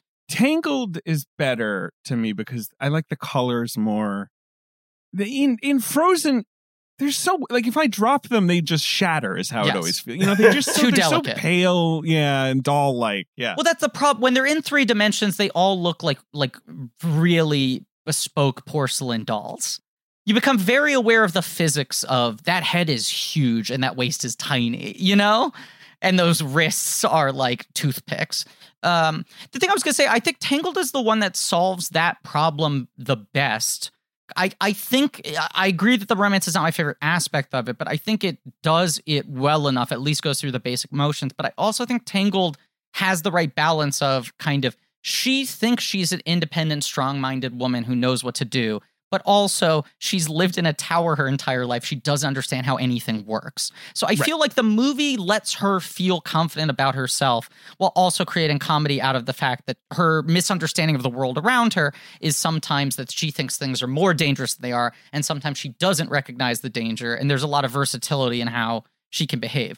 This movie just, as you said, backs itself into a corner where they don't want to shame anything about Tiana's life before she turns into a frog. And then once she's a frog, they have to argue suddenly that she was missing something earlier. It's the Moana problem that I just mentioned. It's the same thing where they're just like, they build her up so much, which is good in that she's this pretty lovable and interesting and put together character from minute one. Mm-hmm. But then it's like, right, well, then where, what do we do with this? Like, we're, we're not going to do a movie about someone opening a business. Like, come on, you know, like, right. You know, they, well, okay. like you said, they back themselves into a corner. Remind me, we'll come back to that at the end of the episode. Let's let's talk about some of the supporting characters. let's talk about uh, uh, Louis and Ray and Facilier, because they're like, they're the color in this movie. I love all of these characters so much. I love them so much. I, I watch their songs a lot, like on YouTube or whatever. Like the they they they I go to their song. It is funny that Ray probably sings more in this movie than Tiana does. Yeah, I was there was a point where I don't think I realized this on, on my first watch, but there was a point this time where I was like, Ray singing again? like, again? I couldn't believe it's it. Another Ray solo? He's got a good arc. We had a, a minute has passed and he's singing again. Okay. Ray's got two I Want songs? Ben, Ben, Ben, Ben. Wait, you haven't really weighed in, Ben. What's your take on Princess and the Frog? I just Ray is the character that feels very Ben friendly. Off the, the, mic, the, you've the, been hyping Ray up to Ben for the last two months, saying Ben, you're it's gonna true. Like this guy. And I did. I loved Ray. Yeah, he's cool. I think Ray is like my kind of guy. He stuck out, but I just watched this movie for the first time. And it just was like, what is happening? Um, sure, right. She's a frog. In a lot right? of different yeah. ways. Just like, this is wild. Um, a lot of stuff I liked, going on. Yeah, a lot of stuff. Just like uh, alligator that plays trumpet, but that talks to humans. My favorite he character. Does. Yeah, good character. All about him. He's a great character. It's so like, and then, but then the payoff, imagine going to a restaurant and a alligator is playing trumpet while you're eating dinner. You'd be like, only in New Orleans, baby. Yeah. Could you imagine? Oh my God. See, see, like little things like that are really cool. But overall, I, I was very perplexed by it. I, I think Louis is so funny. I think, uh, uh, why am I forgetting his name now? Eric Goldberg, who was the main animator on Genie, is the one who was the main animator on Louis, and he's got the like all the fun Disney comedy character energy, the physicality, great voice yes. performance, yeah. And I just love his his fucking uh, conflict of just all he wants to do is play jazz for humans, and he's a terrifying alligator. I have had this image stuck in my head for since the first time I saw this movie, which I think was a few years ago. But um, but when he play when he plays on the the, the boat. And then jumps off, and then all of the rifles come out of it. That's so crazy. There's so many rifles. It's so funny. I remind, I remember being so underwhelmed by this movie in theaters and just exploding when that happened. Like, I was like, I don't remember the last time I laughed that hard at anything. The entire setup and timing of that is so exquisite of just, well, why don't you do it? I tried once, didn't work out well. You're not expecting a cut to, right? That is not in the common vernacular of these movies. It's so not on Disney where it's yes. like, well, have you ever tried it? And you're like, we're going to move on. You're, I assume we're just about, and he's like, well, and you're like, wait, we're doing a Family Guy style cutaway. And then it works. And then it has, like, it would be funny if he just jumped on the boat, played the trumpet, And they and then jumped off. Like, that would be funny. It would not be seismic. Would, it would no, be, would be would be hilarious if it was that same lockdown shot. Everyone's playing on the boat. He climbs over the side, looking sneakily, proudly starts playing the trumpet. Everyone looks at him aghast. That would be funny, right? It's the timing. It's the rhythm of it. Yeah. yeah. It's the timing. It's the fact that he's like, I know they won't like that I'm a crocodile, but yeah. surely once I start playing right. this trumpet. He like... thinks he can win them over. And the fact that they don't immediately like run off in revulsion, that they're just stunned, silent, watching him. But then once he jumps back into the water and the guns come out, well, it becomes... Hold on. Wouldn't you, Griffin? Yes. Wouldn't you yes. be astounded? Yes. Yes. You'd stop for one minute at least. Yes, I would. I'm not I'm not questioning it. I'm saying it's funny and good. I like it. Yeah. But yeah. everyone on the boat had a rifle. Yes. And people on other levels had, like, he wasn't even on those other levels. Why did someone on every level come out and try to shoot this? Oh, they, they're ringing the croc bell. Everyone, please get your croc guns out. Just, just the deeper thing of like where it's like he's a crocodile who loves jazz. And they're like, well, how do you know about jazz? Like, yeah. And he's like, well, the riverboats. He's an alligator. I'm sorry. I always confuse yeah, alligators. Yeah. Um, but the riverboats are always going by, and all the legends have played on that. And I hear that, and I'm like, yeah, that makes sense. I love yeah, that. That's, that's great. Cool. That makes total sense. I also, I love that his conflict is so specifically, I want to be able to play for humans. Like the, these these creatures in the swamp don't appreciate my music. I know that's the audience that would get my skill, and they are scared for their life when they see me. Now, let's move from Louis mm-hmm. to Ray, who yeah. is a middle-aged Cajun firefly who's friends with Mama Odie. That's how he comes in. Okay, sure. Yeah, let me just say, I mean, you, David, saying that, like, Mama Odie represents your outlook on life, which is you just need to calm down and find someone to kiss. Ray represents Ben's outlook on life, which is, wouldn't it be cool if you wanted to fuck the moon?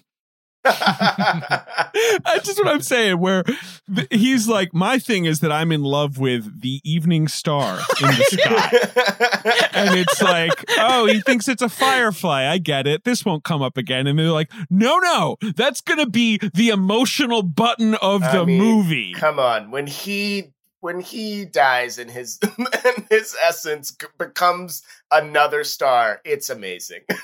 It's fantastic. It's fucking great. I, I had totally, totally forgotten that happened. I forgot that he actually dies and that they prove him correct, that he gets to be with his love in the night sky forever. You assume because he sort of dies out, because when Facilier steps on him, you don't see it happen, that we'll, okay, he'll, he won't be dead. dead. They'll like, Tinkerbell we'll clap, he'll come back to life, right? It's really upsetting that it happens, and it happens in that way, because to be stepped on is so graphic. Like, we see him get stepped on real bad. And this is a movie where several frogs have gotten like smacked with books and then yeah. popped back up. Wile E. Coyote yeah. style. You know, when a bug gets stepped on, it's over. It's over. The way he just sort of does it casually, and then he's just sort of like, okay, you know, and then moves on as well. It's so cruel. Ah, I love it. I mean, um, and then, yeah, go ahead. No, no, what were you going to say, David? Sorry. Well, I was going to move on to Facilier. So, no, if you have more Ray talk, let's talk Ray. He's voiced by Jim Cummings. Uh, yeah, Jim Cummings, who's Winnie the Pooh, is a thousand, Darkwing Duck, uh, uh, a million, yeah. billion different characters. He's Ed. Uh, in the Hyenas, in you're The saying? Lion King, right. yeah, you know, he's like, he he's often your funny guy, I feel like, right? Like, yes. he can give you weird, weird noises. Yeah. Um. Yeah, okay, but yeah. Doctor Facilier, uh, the Shadow Man. I mean, it, just from from an acting standpoint, Keith David's the M V P of this movie, right? Yeah. So dialed in. Such a good singer. The character is frightening. Yeah. Also, like, is just all Keith David has to do is just like, and you're like, oh my God, I'm terrified. Everything about this character visually, every time he's on screen, is just, this is the argument for two D animation, right? Like, the character yeah. just feels like an argument for this medium being worthwhile. His shadow, the shadow, his own shadow, like the, the the back and forth that he has with his own shadow, and then the other shadow creatures are. It's like it's so it's it's terrifying to me. And his when he gets dragged, when he gets dragged to wherever he's going. To whatever, voodoo hell, whatever. Yeah, he's going to get turned into a statue. It's the it's terrifying. I can't imagine being a child and seeing that. It it's and his face in the in the tombstone at the woo, come on. The, the conception of this character is so bizarre, because it's like voodoo street magician who wants to own the city. Sure. He is haunted by a bunch of masks who function as like the backup vocalist for Cab Calloway. Right. And he's constantly trying to stay ahead of his debts, like like he's a gambling addict and they're constantly trying to collect on him. Yes. But he's so, he just sort of like, he he kind of like coincidentally stumbles into the plot. I mean, like in the opening number, you just see him like playing like three card Monty with people and shit. Yeah. And then he it's, gives someone a uh, a hair cream and they like turn into a werewolf. I like I like that. That's really funny. Right. But then it's just kind of like, he's just this guy who exists in the tapestry of this city looking for a way to run everything. Yes, he's basically like, he's gotten these magic powers, but the price is that he needs to like pay these people in whatever dark, you know, magic tricks and things like, right, like like yeah. cursing people essentially. Yeah, he has to hand over. Oh, that was another very frightening image. when he when he's like, I'm gonna have the city in the palm of my hand, and you'll have as many souls as you as you want, and then the, we see the masks suck the souls out of the yeah. fictional people of New Orleans that he has in his hands, but we see them pulled out of people. It's so scary. I, I could I I can't imagine seeing that as a kid. I probably would have fast forwarded through it every time. I just feel like it's interesting that so often the Disney villains, uh, you know, especially in these movies we've been watching, they're very close to the main characters, right? It's like, this is your guardian, this is your parent, this is your boss, you know? Yeah, this vagrant, essentially. This like, fully not connected at all. Like, just like, I'm here too. Right, right. Naveen is just dumb enough to walk through his, like, curtain, you know? He, like, but it could have been any Mark. Yeah. He and he needs money, right? Yeah. And then Naveen happens to sort of stumble upon Tiana. I mean, there's like an interesting amount of coincidence in this movie versus the usual Disney uh, princess movies, which are so like, it is destined, you know, it is in the tapestry. Sure. Um, right. I I ran this by you, David, but my brother uh, uh, James Newman, past and future guest, uh, huge fan of Keith David. Uh, we talk about Keith David a lot. Uh, we have a, a group text thread with his friend uh, Gabe, who I think listens to the show, where we often will talk about if we've rewatched a good Keith David performance or seen one for the first time. It's just like, that guy never gets enough credit. Let's have this three-person text tr- uh, thread be a safe space to discuss Keith David at any moment. And and I think Gabe at one point threw out, uh, what is the best Keith David movie? And I had extended this to you, David, and I said, it's an interesting question because you have to go, is it, what is the best film that Keith David is in? Right. It- In which case you're thinking The Thing, right? You're thinking that kind of thing, right? You know, he's he's been in some very masterpieces. Right. Like The Thing might be, be the best movie he's in. Right. But you're like, or is it what movie uses Keith David the best? And, and this is top. This is high on the list. Right. Right. Like, I don't love this movie, but you kind of have to, like, it's kind of inarguable this is a top three Keith David movie from that prism, and that it almost feels like this movie is a tribute to, like, Keith yeah. David. Isn't this guy great? Yeah, this guy's don't, unbelievable. Don't we love Keith David? Yeah. It, it, yeah, like, let's give him, let's, he finally gets a run. I that, I find that really hard to even try to answer, like, even attempt to answer. It is a fascinatingly difficult question. And, and you forget that, like, oh, right, he's in Requiem for a Dream, right? Like, there's so many movies he's in where you're like, oh, I completely forgot he has, like, ten minutes in that one. And then even if you're thinking about, like, utilizing him versus how good is the movie, but like, he's such a good, he's such a good villain. And yeah, then, but then he's also villain. Such a good, like, warm, lovable character. Like, he can, pl- he plays so he can play both sides, and you're just like, I don't know. I don't know what even is the best energy I like from Keith David. Like, you don't know which one of those you want more than the other. That's, that's what makes it so tough. I mean, I was saying to David, there's almost an argument I want to form that the best Keith David movie is Something About Mary, just because that is a performance that is just Keith David. Like, he gets yeah. to own about a ten-minute stretch of that movie where you just feel like none of that was on paper, and he's just giving you everything. He's so funny in that movie. He's just so funny. Kind of very crucial to the movie's, obviously, crucial yeah. early scene, right? You know, like, the the... The line deliveries are very crucial. I mean, that in that year, he has that and Armageddon. Yeah. Two oh, wow. huge hits where he has like ten minutes in each. I mean, I would argue that the best Keith David movie is the one you're watching right now. Like, whichever one you're like, that's the best one. Like, and you you probably are watching a movie that he's in. Like, yeah. I mean, yeah. it's it's very possible. Or a T V show. That That's a great point. And that's why this group text exists, because anytime we watch a Keith David movie, one of us wants to text the other two and go like, is this the best one? Uh, yeah. I'm just looking at his Wikipedia right now. First of all, he says that his three favorite voice performances of all time are Spawn, Goliath, and Doctor Facilier, which even just thinking about that, you're like, right, he was H B O Spawn. He was Spawn. The voice of Spawn, right, yeah, in, in H- the H B O show. He was Goliath on Gargoyles, and then he's like the best modern Disney villain. But then you also look at like other voiceover roles, and you're like, right, he's the narrator in the English version of Princess Mononoke. He has vaguely anonymous roles like Frollo's Soldiers and Hunchback of Notre Dame, Apollo the Sun God, and Hercules. Like, he's got a lot of the small ones. But then he's in Coraline. Wait, oh, yes. He's the cat in Coraline. Yeah, it's great in Coraline. He's the cat. Yeah, yes. he's so he's so cool. Oh my gosh, that when that cat starts talking, you're like, oh my, like, yeah. I, I want the movie to be this for the rest of the time. Like, yes. I just want to hear this cat talk. He he's the narrator of like uh, Ken Burns's Jazz. Yeah. Like, you know, he he can give you, obviously his one season turn on Community is fantastic. I love Elroy Potashnick. Every time he pops up on on Rick and Morty, I'm like, can I? Yes. I just want to hear him some more. I love how much they use him and the president, all that shit. But I'm just looking at other shit here, and it's like, right, he was he was Black Panther on the Fantastic Four cartoon. I mean, and this is just us talking about the voiceover work, right?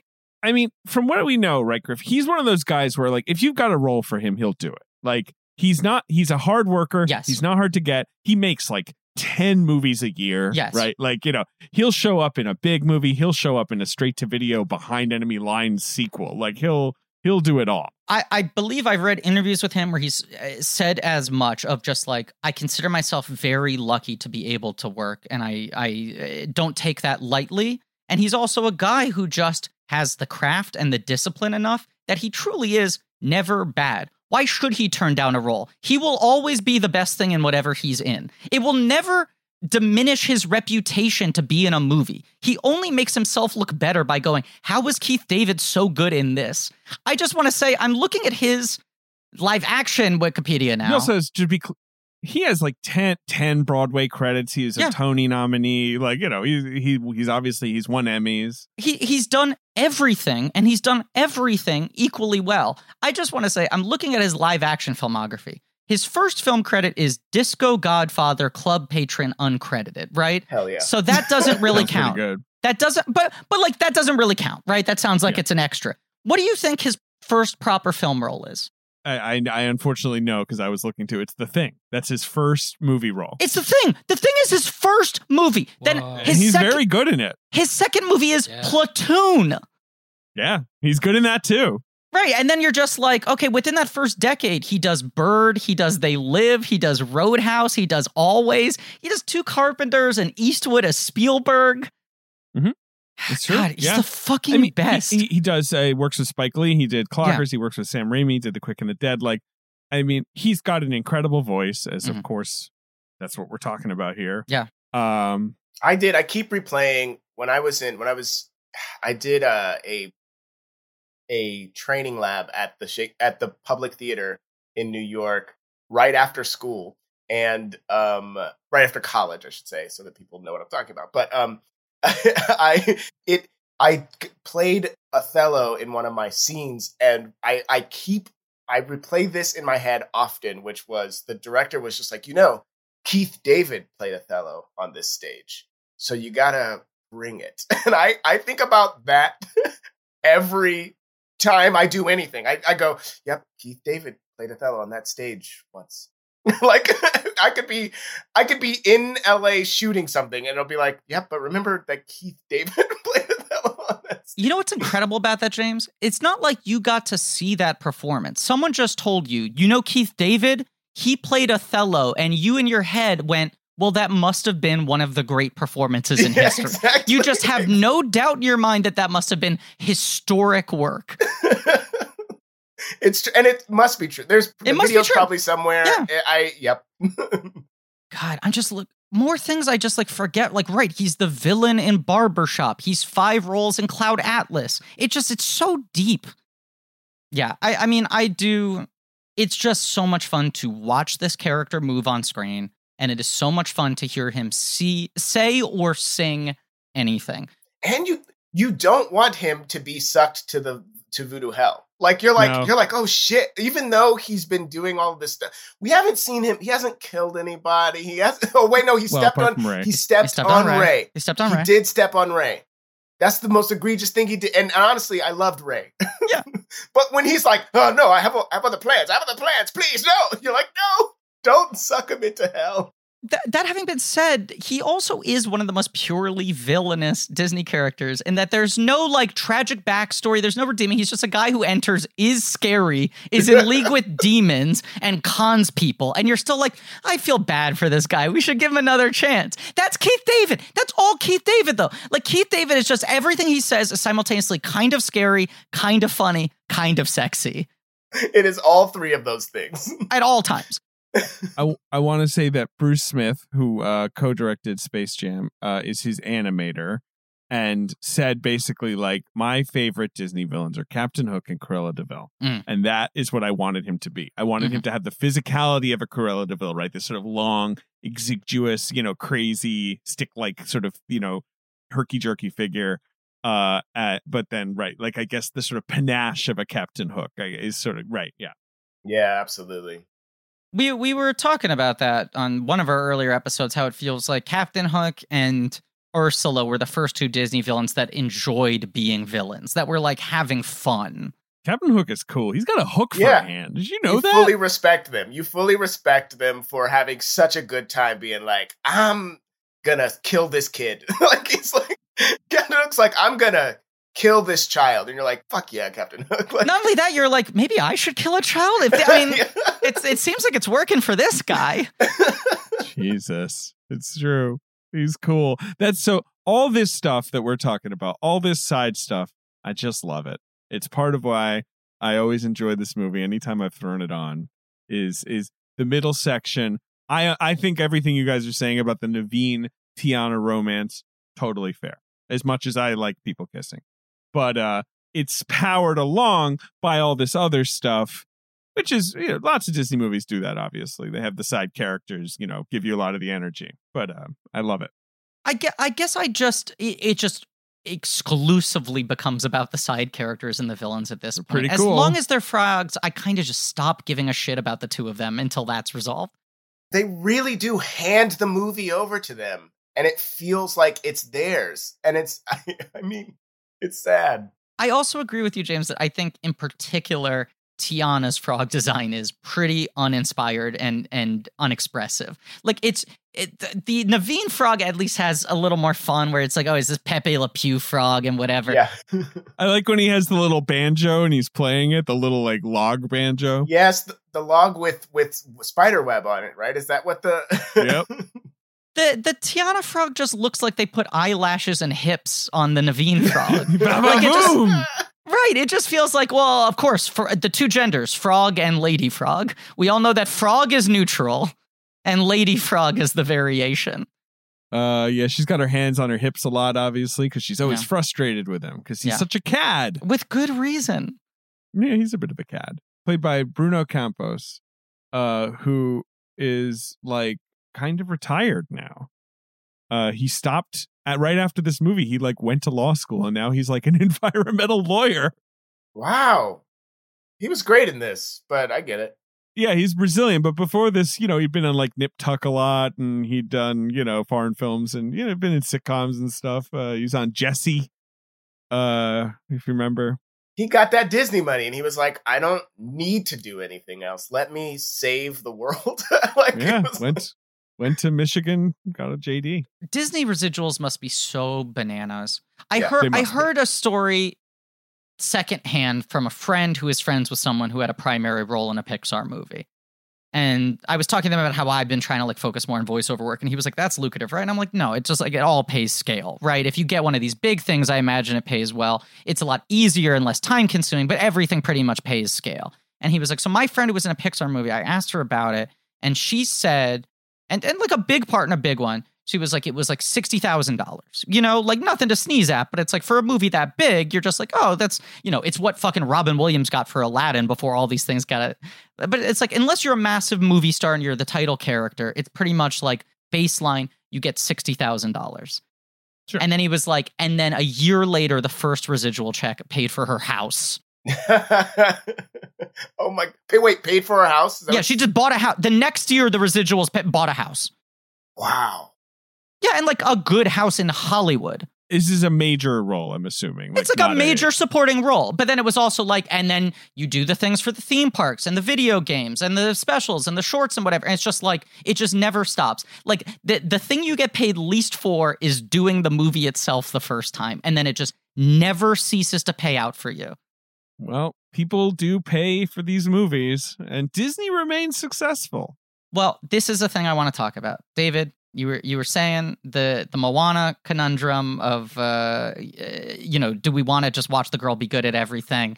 Do we mm. want to see Tiana just be good at running a business? It was recently announced at Disney Investor Day that they are doing a Tiana T V show for Disney Plus that is going to be two D, and it is pointedly going to be two D by Walt Disney Feature Animation. It is not done by the television department. It oh, seems wow. like they are giving them a show in order to keep two D animators on payroll, giving them something to do. So it's going to be high quality. I think this is coinciding with uh, uh, Splash Mountain is now going to be a Tiana ride.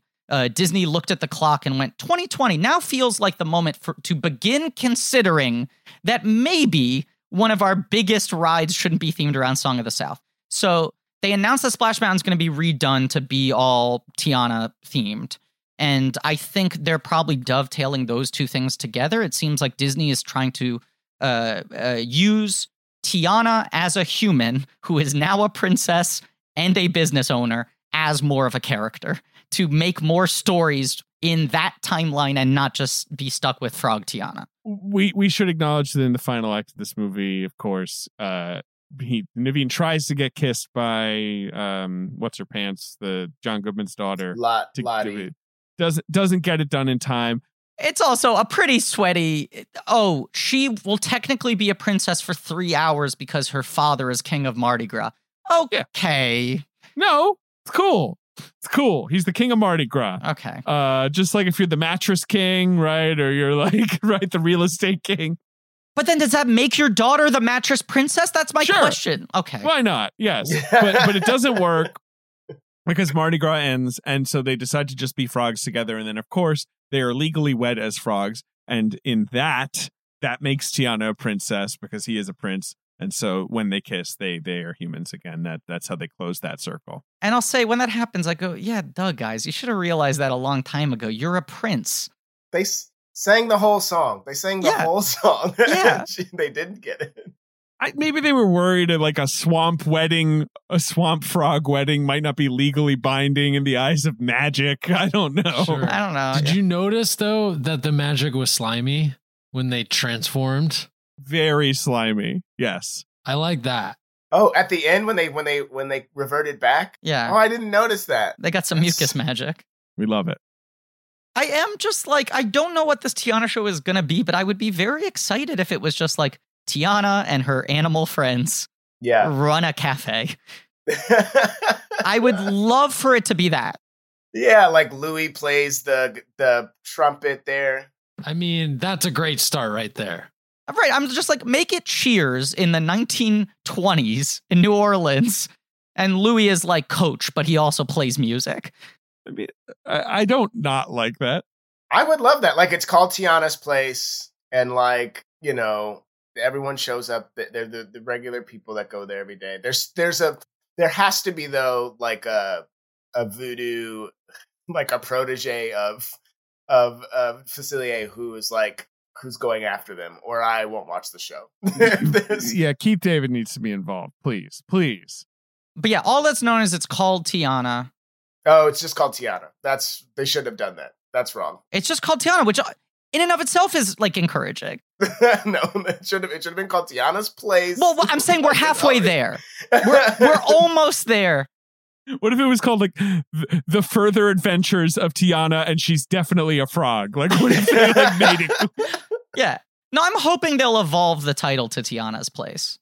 Yeah, because it feels like if it's something called Tiana, I would feel like there'd be like, we found a reason to make her a frog again. You know what I mean? Like, it just feel it begs it begs to do that again. You know, like I like I hate when T V shows about a movie do that, where they're like, that thing that you really don't like about the movie, we're gonna make that the whole thing. uh, we're gonna undo whatever exciting, cathartic uh, victory happened at the end of the movie. Um, yeah, I'm I'm I'm interested to see what that uh, show is. Uh, but it is interesting. I feel like this movie comes out, they were pinning a lot on it. They were banging the drum really hard of like, this is important. We have to regain the Disney musical. It underperforms. And then Tangled is so big the next year, you know, then the next run of them are all just getting bigger and bigger and bigger that it's just like, well, I guess no looking back now. It feels like uh, I don't know. I worked at the Disney store a couple years after this movie came out, and Tiana merch was always really, really big. It did always feel like there was a lot of love for this character, even if the movie never got elevated to that classic status. I, I think this movie has a big cultural footprint. I know a lot of, like, you know, young kids like it. Like, I, I feel it does feel like it has lingered. I mean, it for them to, it's not just, you know, like for them to do the Splash Mountain thing, right, and to announce the T V show, like you say, like, obviously they must have noticed. It, it right. feels like they're they're noticing that there's love for this movie a decade plus later. I'm interested to see what they do with, with the character and the world now. Uh, because there are elements I like, yeah. They also made a huge mistake, which was that they released this film in mid-December. Mm-hmm. I don't know why they did that. Like, obviously, they put it out limited, like, Thanksgiving weekend, but, like, it's, it's wide release is December eleventh. This is a summer movie, I think. Yeah. Like, I, I, it, I, you know, I, you know, sure, Disney, Christmas, it's family time, but, like, none, nothing about this movie is Christmassy. No. Um... And also, that's just such a busy time. Like, you know, like it's t- a little tougher to nose in there. I also, I, I, I think it's weirdly like it's too light. It's too much of a romp to play as a holiday movie, you know, where I think if a Disney musical is going to come out in the holidays, it usually has a little more uh, weight to it. And even just like Tangled and Frozen feel more epic and have more adventure and action and shit, you know? When did Frozen come out? Frozen was a Thanksgiving movie, right? Frozen, Tangled both come out in November. Yeah. Yeah. Now they they pretty much stick with the Thanksgiving. Moana, Frozen, Tangled, both Ralph movies are Thanksgiving. Zootopia is like the one that came out in the spring. Huge hit. Huge hit. I mean, all of them have been hits. Um. Yes. Okay. We're going to play the box office game. We're okay. doing the wide release, right, Griffin? That's what you want. I'm yeah, assuming. Right. Because they tried to repeat that thing, too, where they like mm-hmm. released it in one theater in L A, one theater in New York, and then it didn't even really blow the doors off there. Oh, I would say that it did. I mean, a four hundred thousand dollars per screen average is pretty good, right? Yeah. I, I stand corrected. I misremembered. It, it did. It did good. I but I do think that whole strategy is a mistake these days. But I, I, I know in New York, they played it at like the Ziegfeld and they had some pre-show thing and like a, a a program and the tickets cost more. And they were really trying to make it into like a roadshow style event thing for that one week to hope that it would build word of mouth as like this is important. Yeah, am I am I correct in remembering it like just made a hundred? It made yeah, it, domestically it made a hundred and four, made two seventy worldwide. Tangled, like you said, makes two hundred and like five eighty worldwide. Like Tangled's just a big level up, and it's partly the three D thing, I think. You know, uh, you know, there's other things too, but like I do think that it's just like no, three D movies are now what children's animated movies look like. You know, get used to it. Yeah, and one could argue there, this had not laid dormant long enough for there to be quite the sense of longing that was needed. I think Tangled also, like, even though it's a different visual style, I think Tangled benefited from the same, oh, it's been a while since there was a princess musical.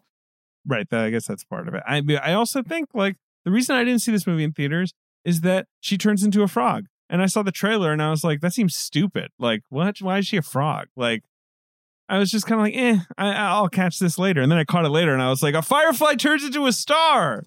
It's about kissing. This is good. All the Disney corporate people also like talk about this as like one of their Waterloos, where they're just like, we really had faith in if we sell the Disney magic, we need to be a princess. It needs to be traditional. It needs to be classical. People will want it. And they said, like, by the time it came out, the perception was this is old fashioned and only for little girls. Like, this is for five year olds. This is a baby movie. Like it, it very much read juvenile and read kind of stodgy. It's why I think it will happen at some point. There will be some moment where whatever the cultural temperature is right. And this probably wasn't it. Yeah. I think when people saw Tangled and Frozen, which they marketed deceptively, but it worked in terms of getting people to the theaters, I, I would hear people say, oh, I didn't realize how much I missed those movies.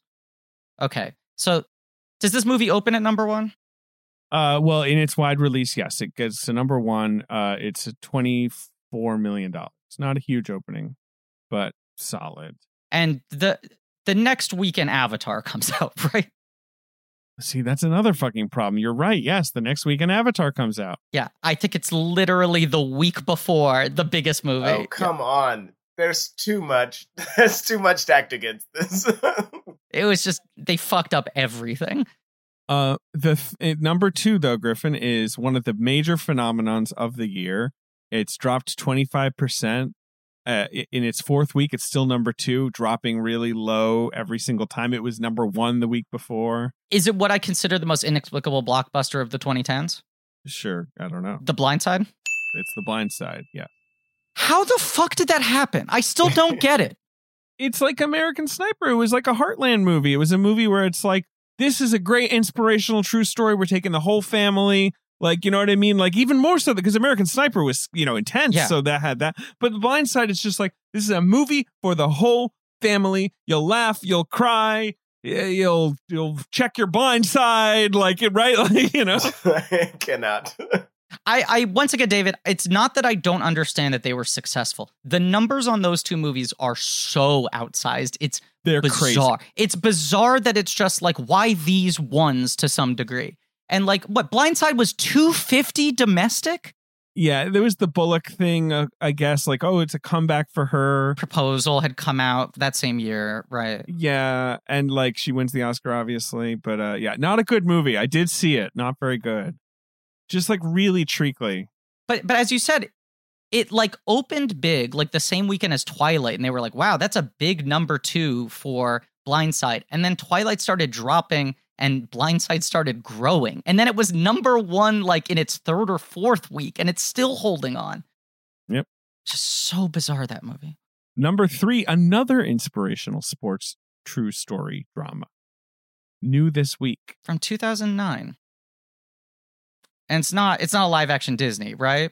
No, it's not. It's an Oscar not f- nominated film from a major auteur hmm. who we will cover one day, maybe, I guess, even though he's made like a million movies. Is it based on a, a, a true story, a true a true athlete? Yes, true story. A major, major historical figure of our lifetime. But it's a sports movie. Yeah, it's a sports movie with a major historical figure of our lifetime. Certainly. That's an interesting distinction. I mean, I I, don't, I just mean like this is this is the movie where it's like, oh, my God, this big actor is playing this insanely famous, consequential person. But also it's a sports movie. Hmm.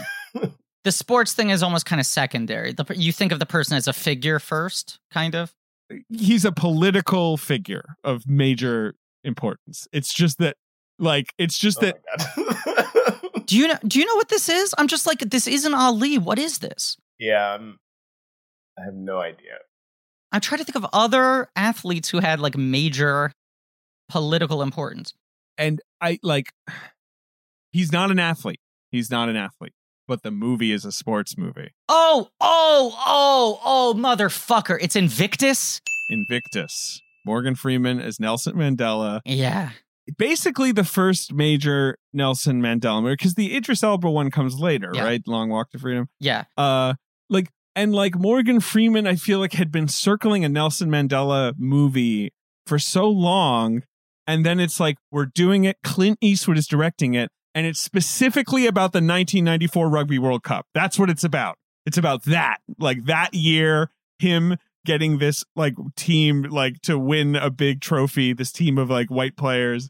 Like that, that's the narrative they finally settled on. It, it is one of those movies that I feel like in like January or February of any year, there's a movie that entertainment writers already resent where you're like, this is just going to win every fucking Oscar. And that film always somehow comes up short. Like it's like the Cinderella Man.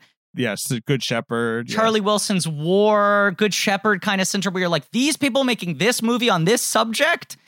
And I just remember my dad watching some E S P N like thirty for thirty about the real story. And he was just like, that's going to win Best Picture so fucking hard. You're telling me Morgan Freeman is playing Nelson Mandela? They're going to give him all four acting categories this year. He just won an Oscar was part of the problem for a Clint Eastwood movie. But also the whole movie is just kind of a little limp. It's just sort of there. It's a little limp. Yeah, I only saw it once. Have you seen it, James? I mean, it's okay. I have not seen it. It's such a shrug of a movie. No. Such a shrug of a movie. All right, number four, Griffin, as you mentioned, it's a major franchise entry. It's Twilight, but it's the second one. It's New Moon.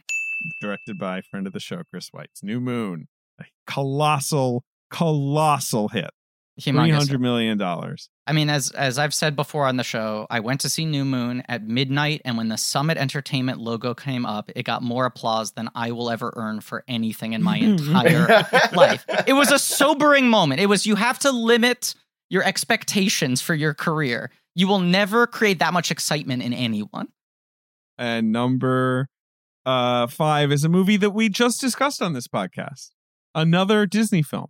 More suited to the holiday than uh, Princess and the Frog. Ooh, we just discussed it on this podcast. We didn't do an episode about it, did we?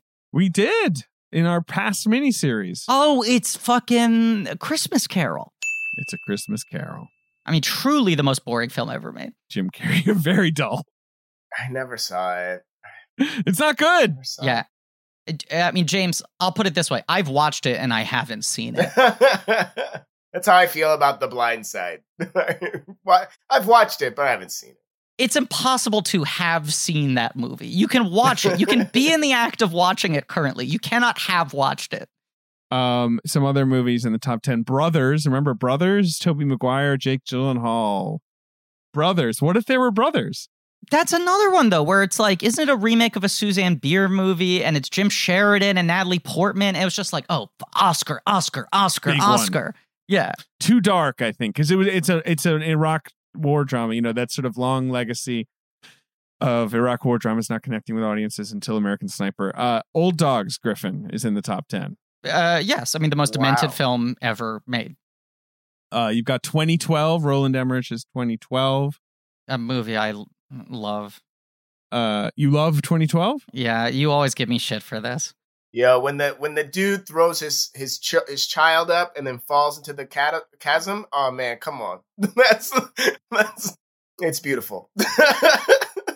Exactly, James. It is precisely my flavor of nonsense. It is the exact kind of ugly bullshit nonsense that I fall for. Well, we hated that guy. You know what I mean? Yes. We were like, this guy's such an asshole. You know, but then he died saving his child. And so then it was like, but is he, but was he, because that was what was driving him, was his kids the whole time. Yes, absolutely. uh, also, that movie has uh, an original song sung by Adam Lambert called Time for Miracles.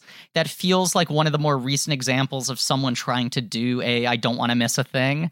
And I just love the music video of Am- Adam Lambert, fully Adam Lamberted, singing like this love theme from twenty twelve, intercut with footage of like buildings falling into the center of the earth. It's just, it's a thing we stopped getting outside of the nineties. And that alone makes me love the movie so much. Um, the only other one I want to shout out is uh, Nimrod Antel's Armored, which is like mm. a pretty good B movie. Like, yeah, kind, that guy is a good B movie director. Uh, and that's his best work. He was sort of supposed to be the next guy. I feel like he was being pegged as like, this is a cool, like genre scrappy guy who's going to move up and be like Jamie Collette Sarah. And then it sort of never really happened. It didn't happen because his Predators movie, which is pretty fun, doesn't make uh, enough money or whatever. Like, and that yeah. kind of dooms him. But that movie, you know, Matt Dillon, Lawrence Fishburne, Jean Reno, you know, they're robbing an armored truck. It's good shit. Yeah, geez, right. It's he does Vacancy, Armored, mm-hmm. Predators. He does uh, uh, Controlled, which was Hungarian. But those three American movies, which people liked. Then he does the Metallica half concert documentary, half fiction film. And then he's made one Hungarian film since then. He just like totally. He's working on um, Shyamalan's show Servant right now.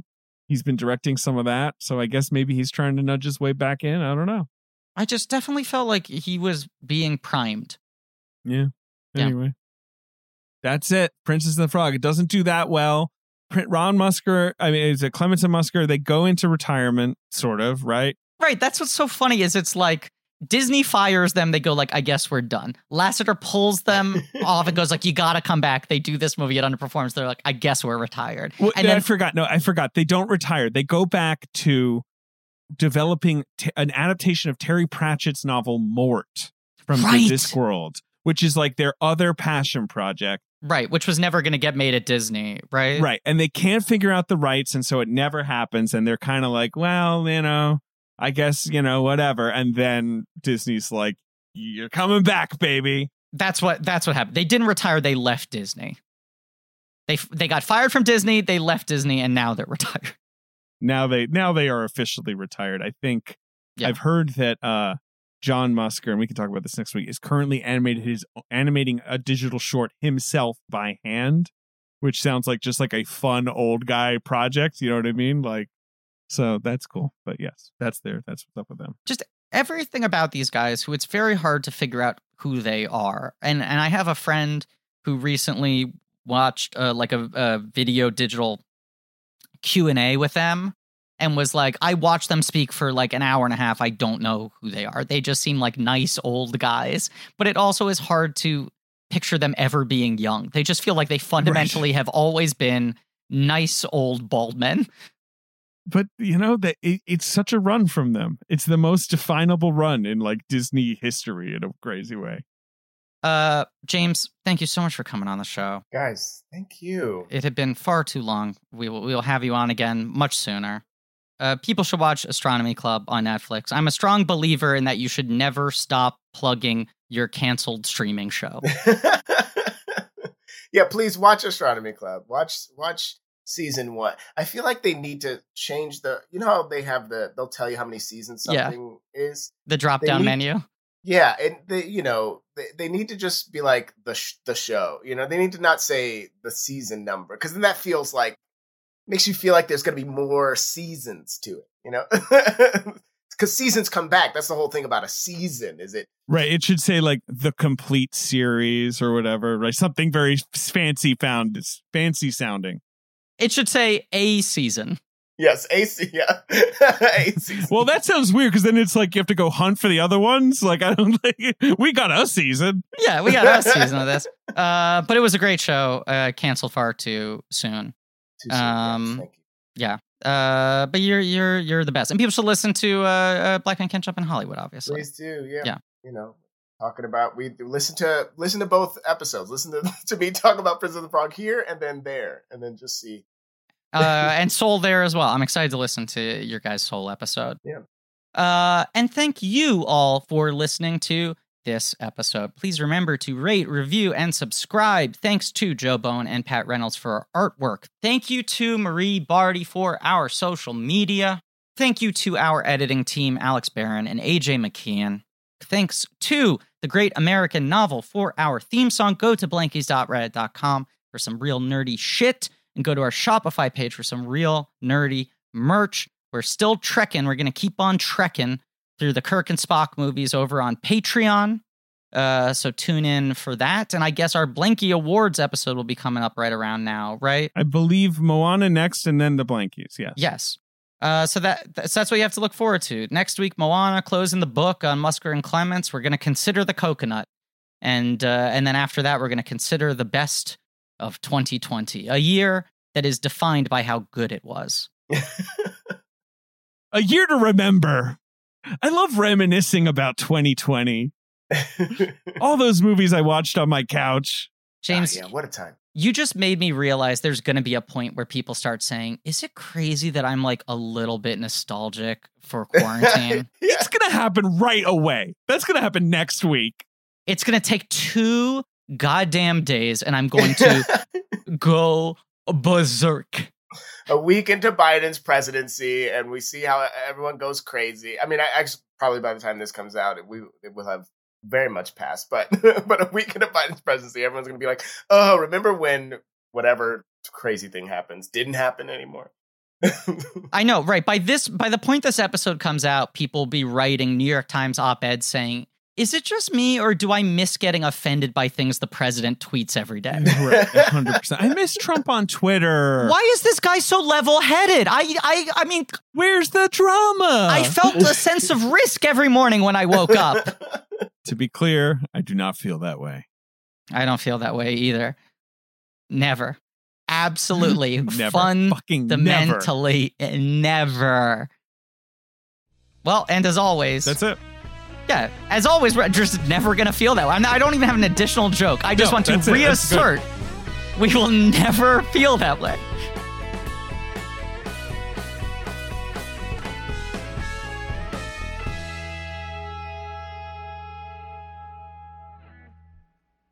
Do you have a Cajun in you, Griff? We're going to find out right now.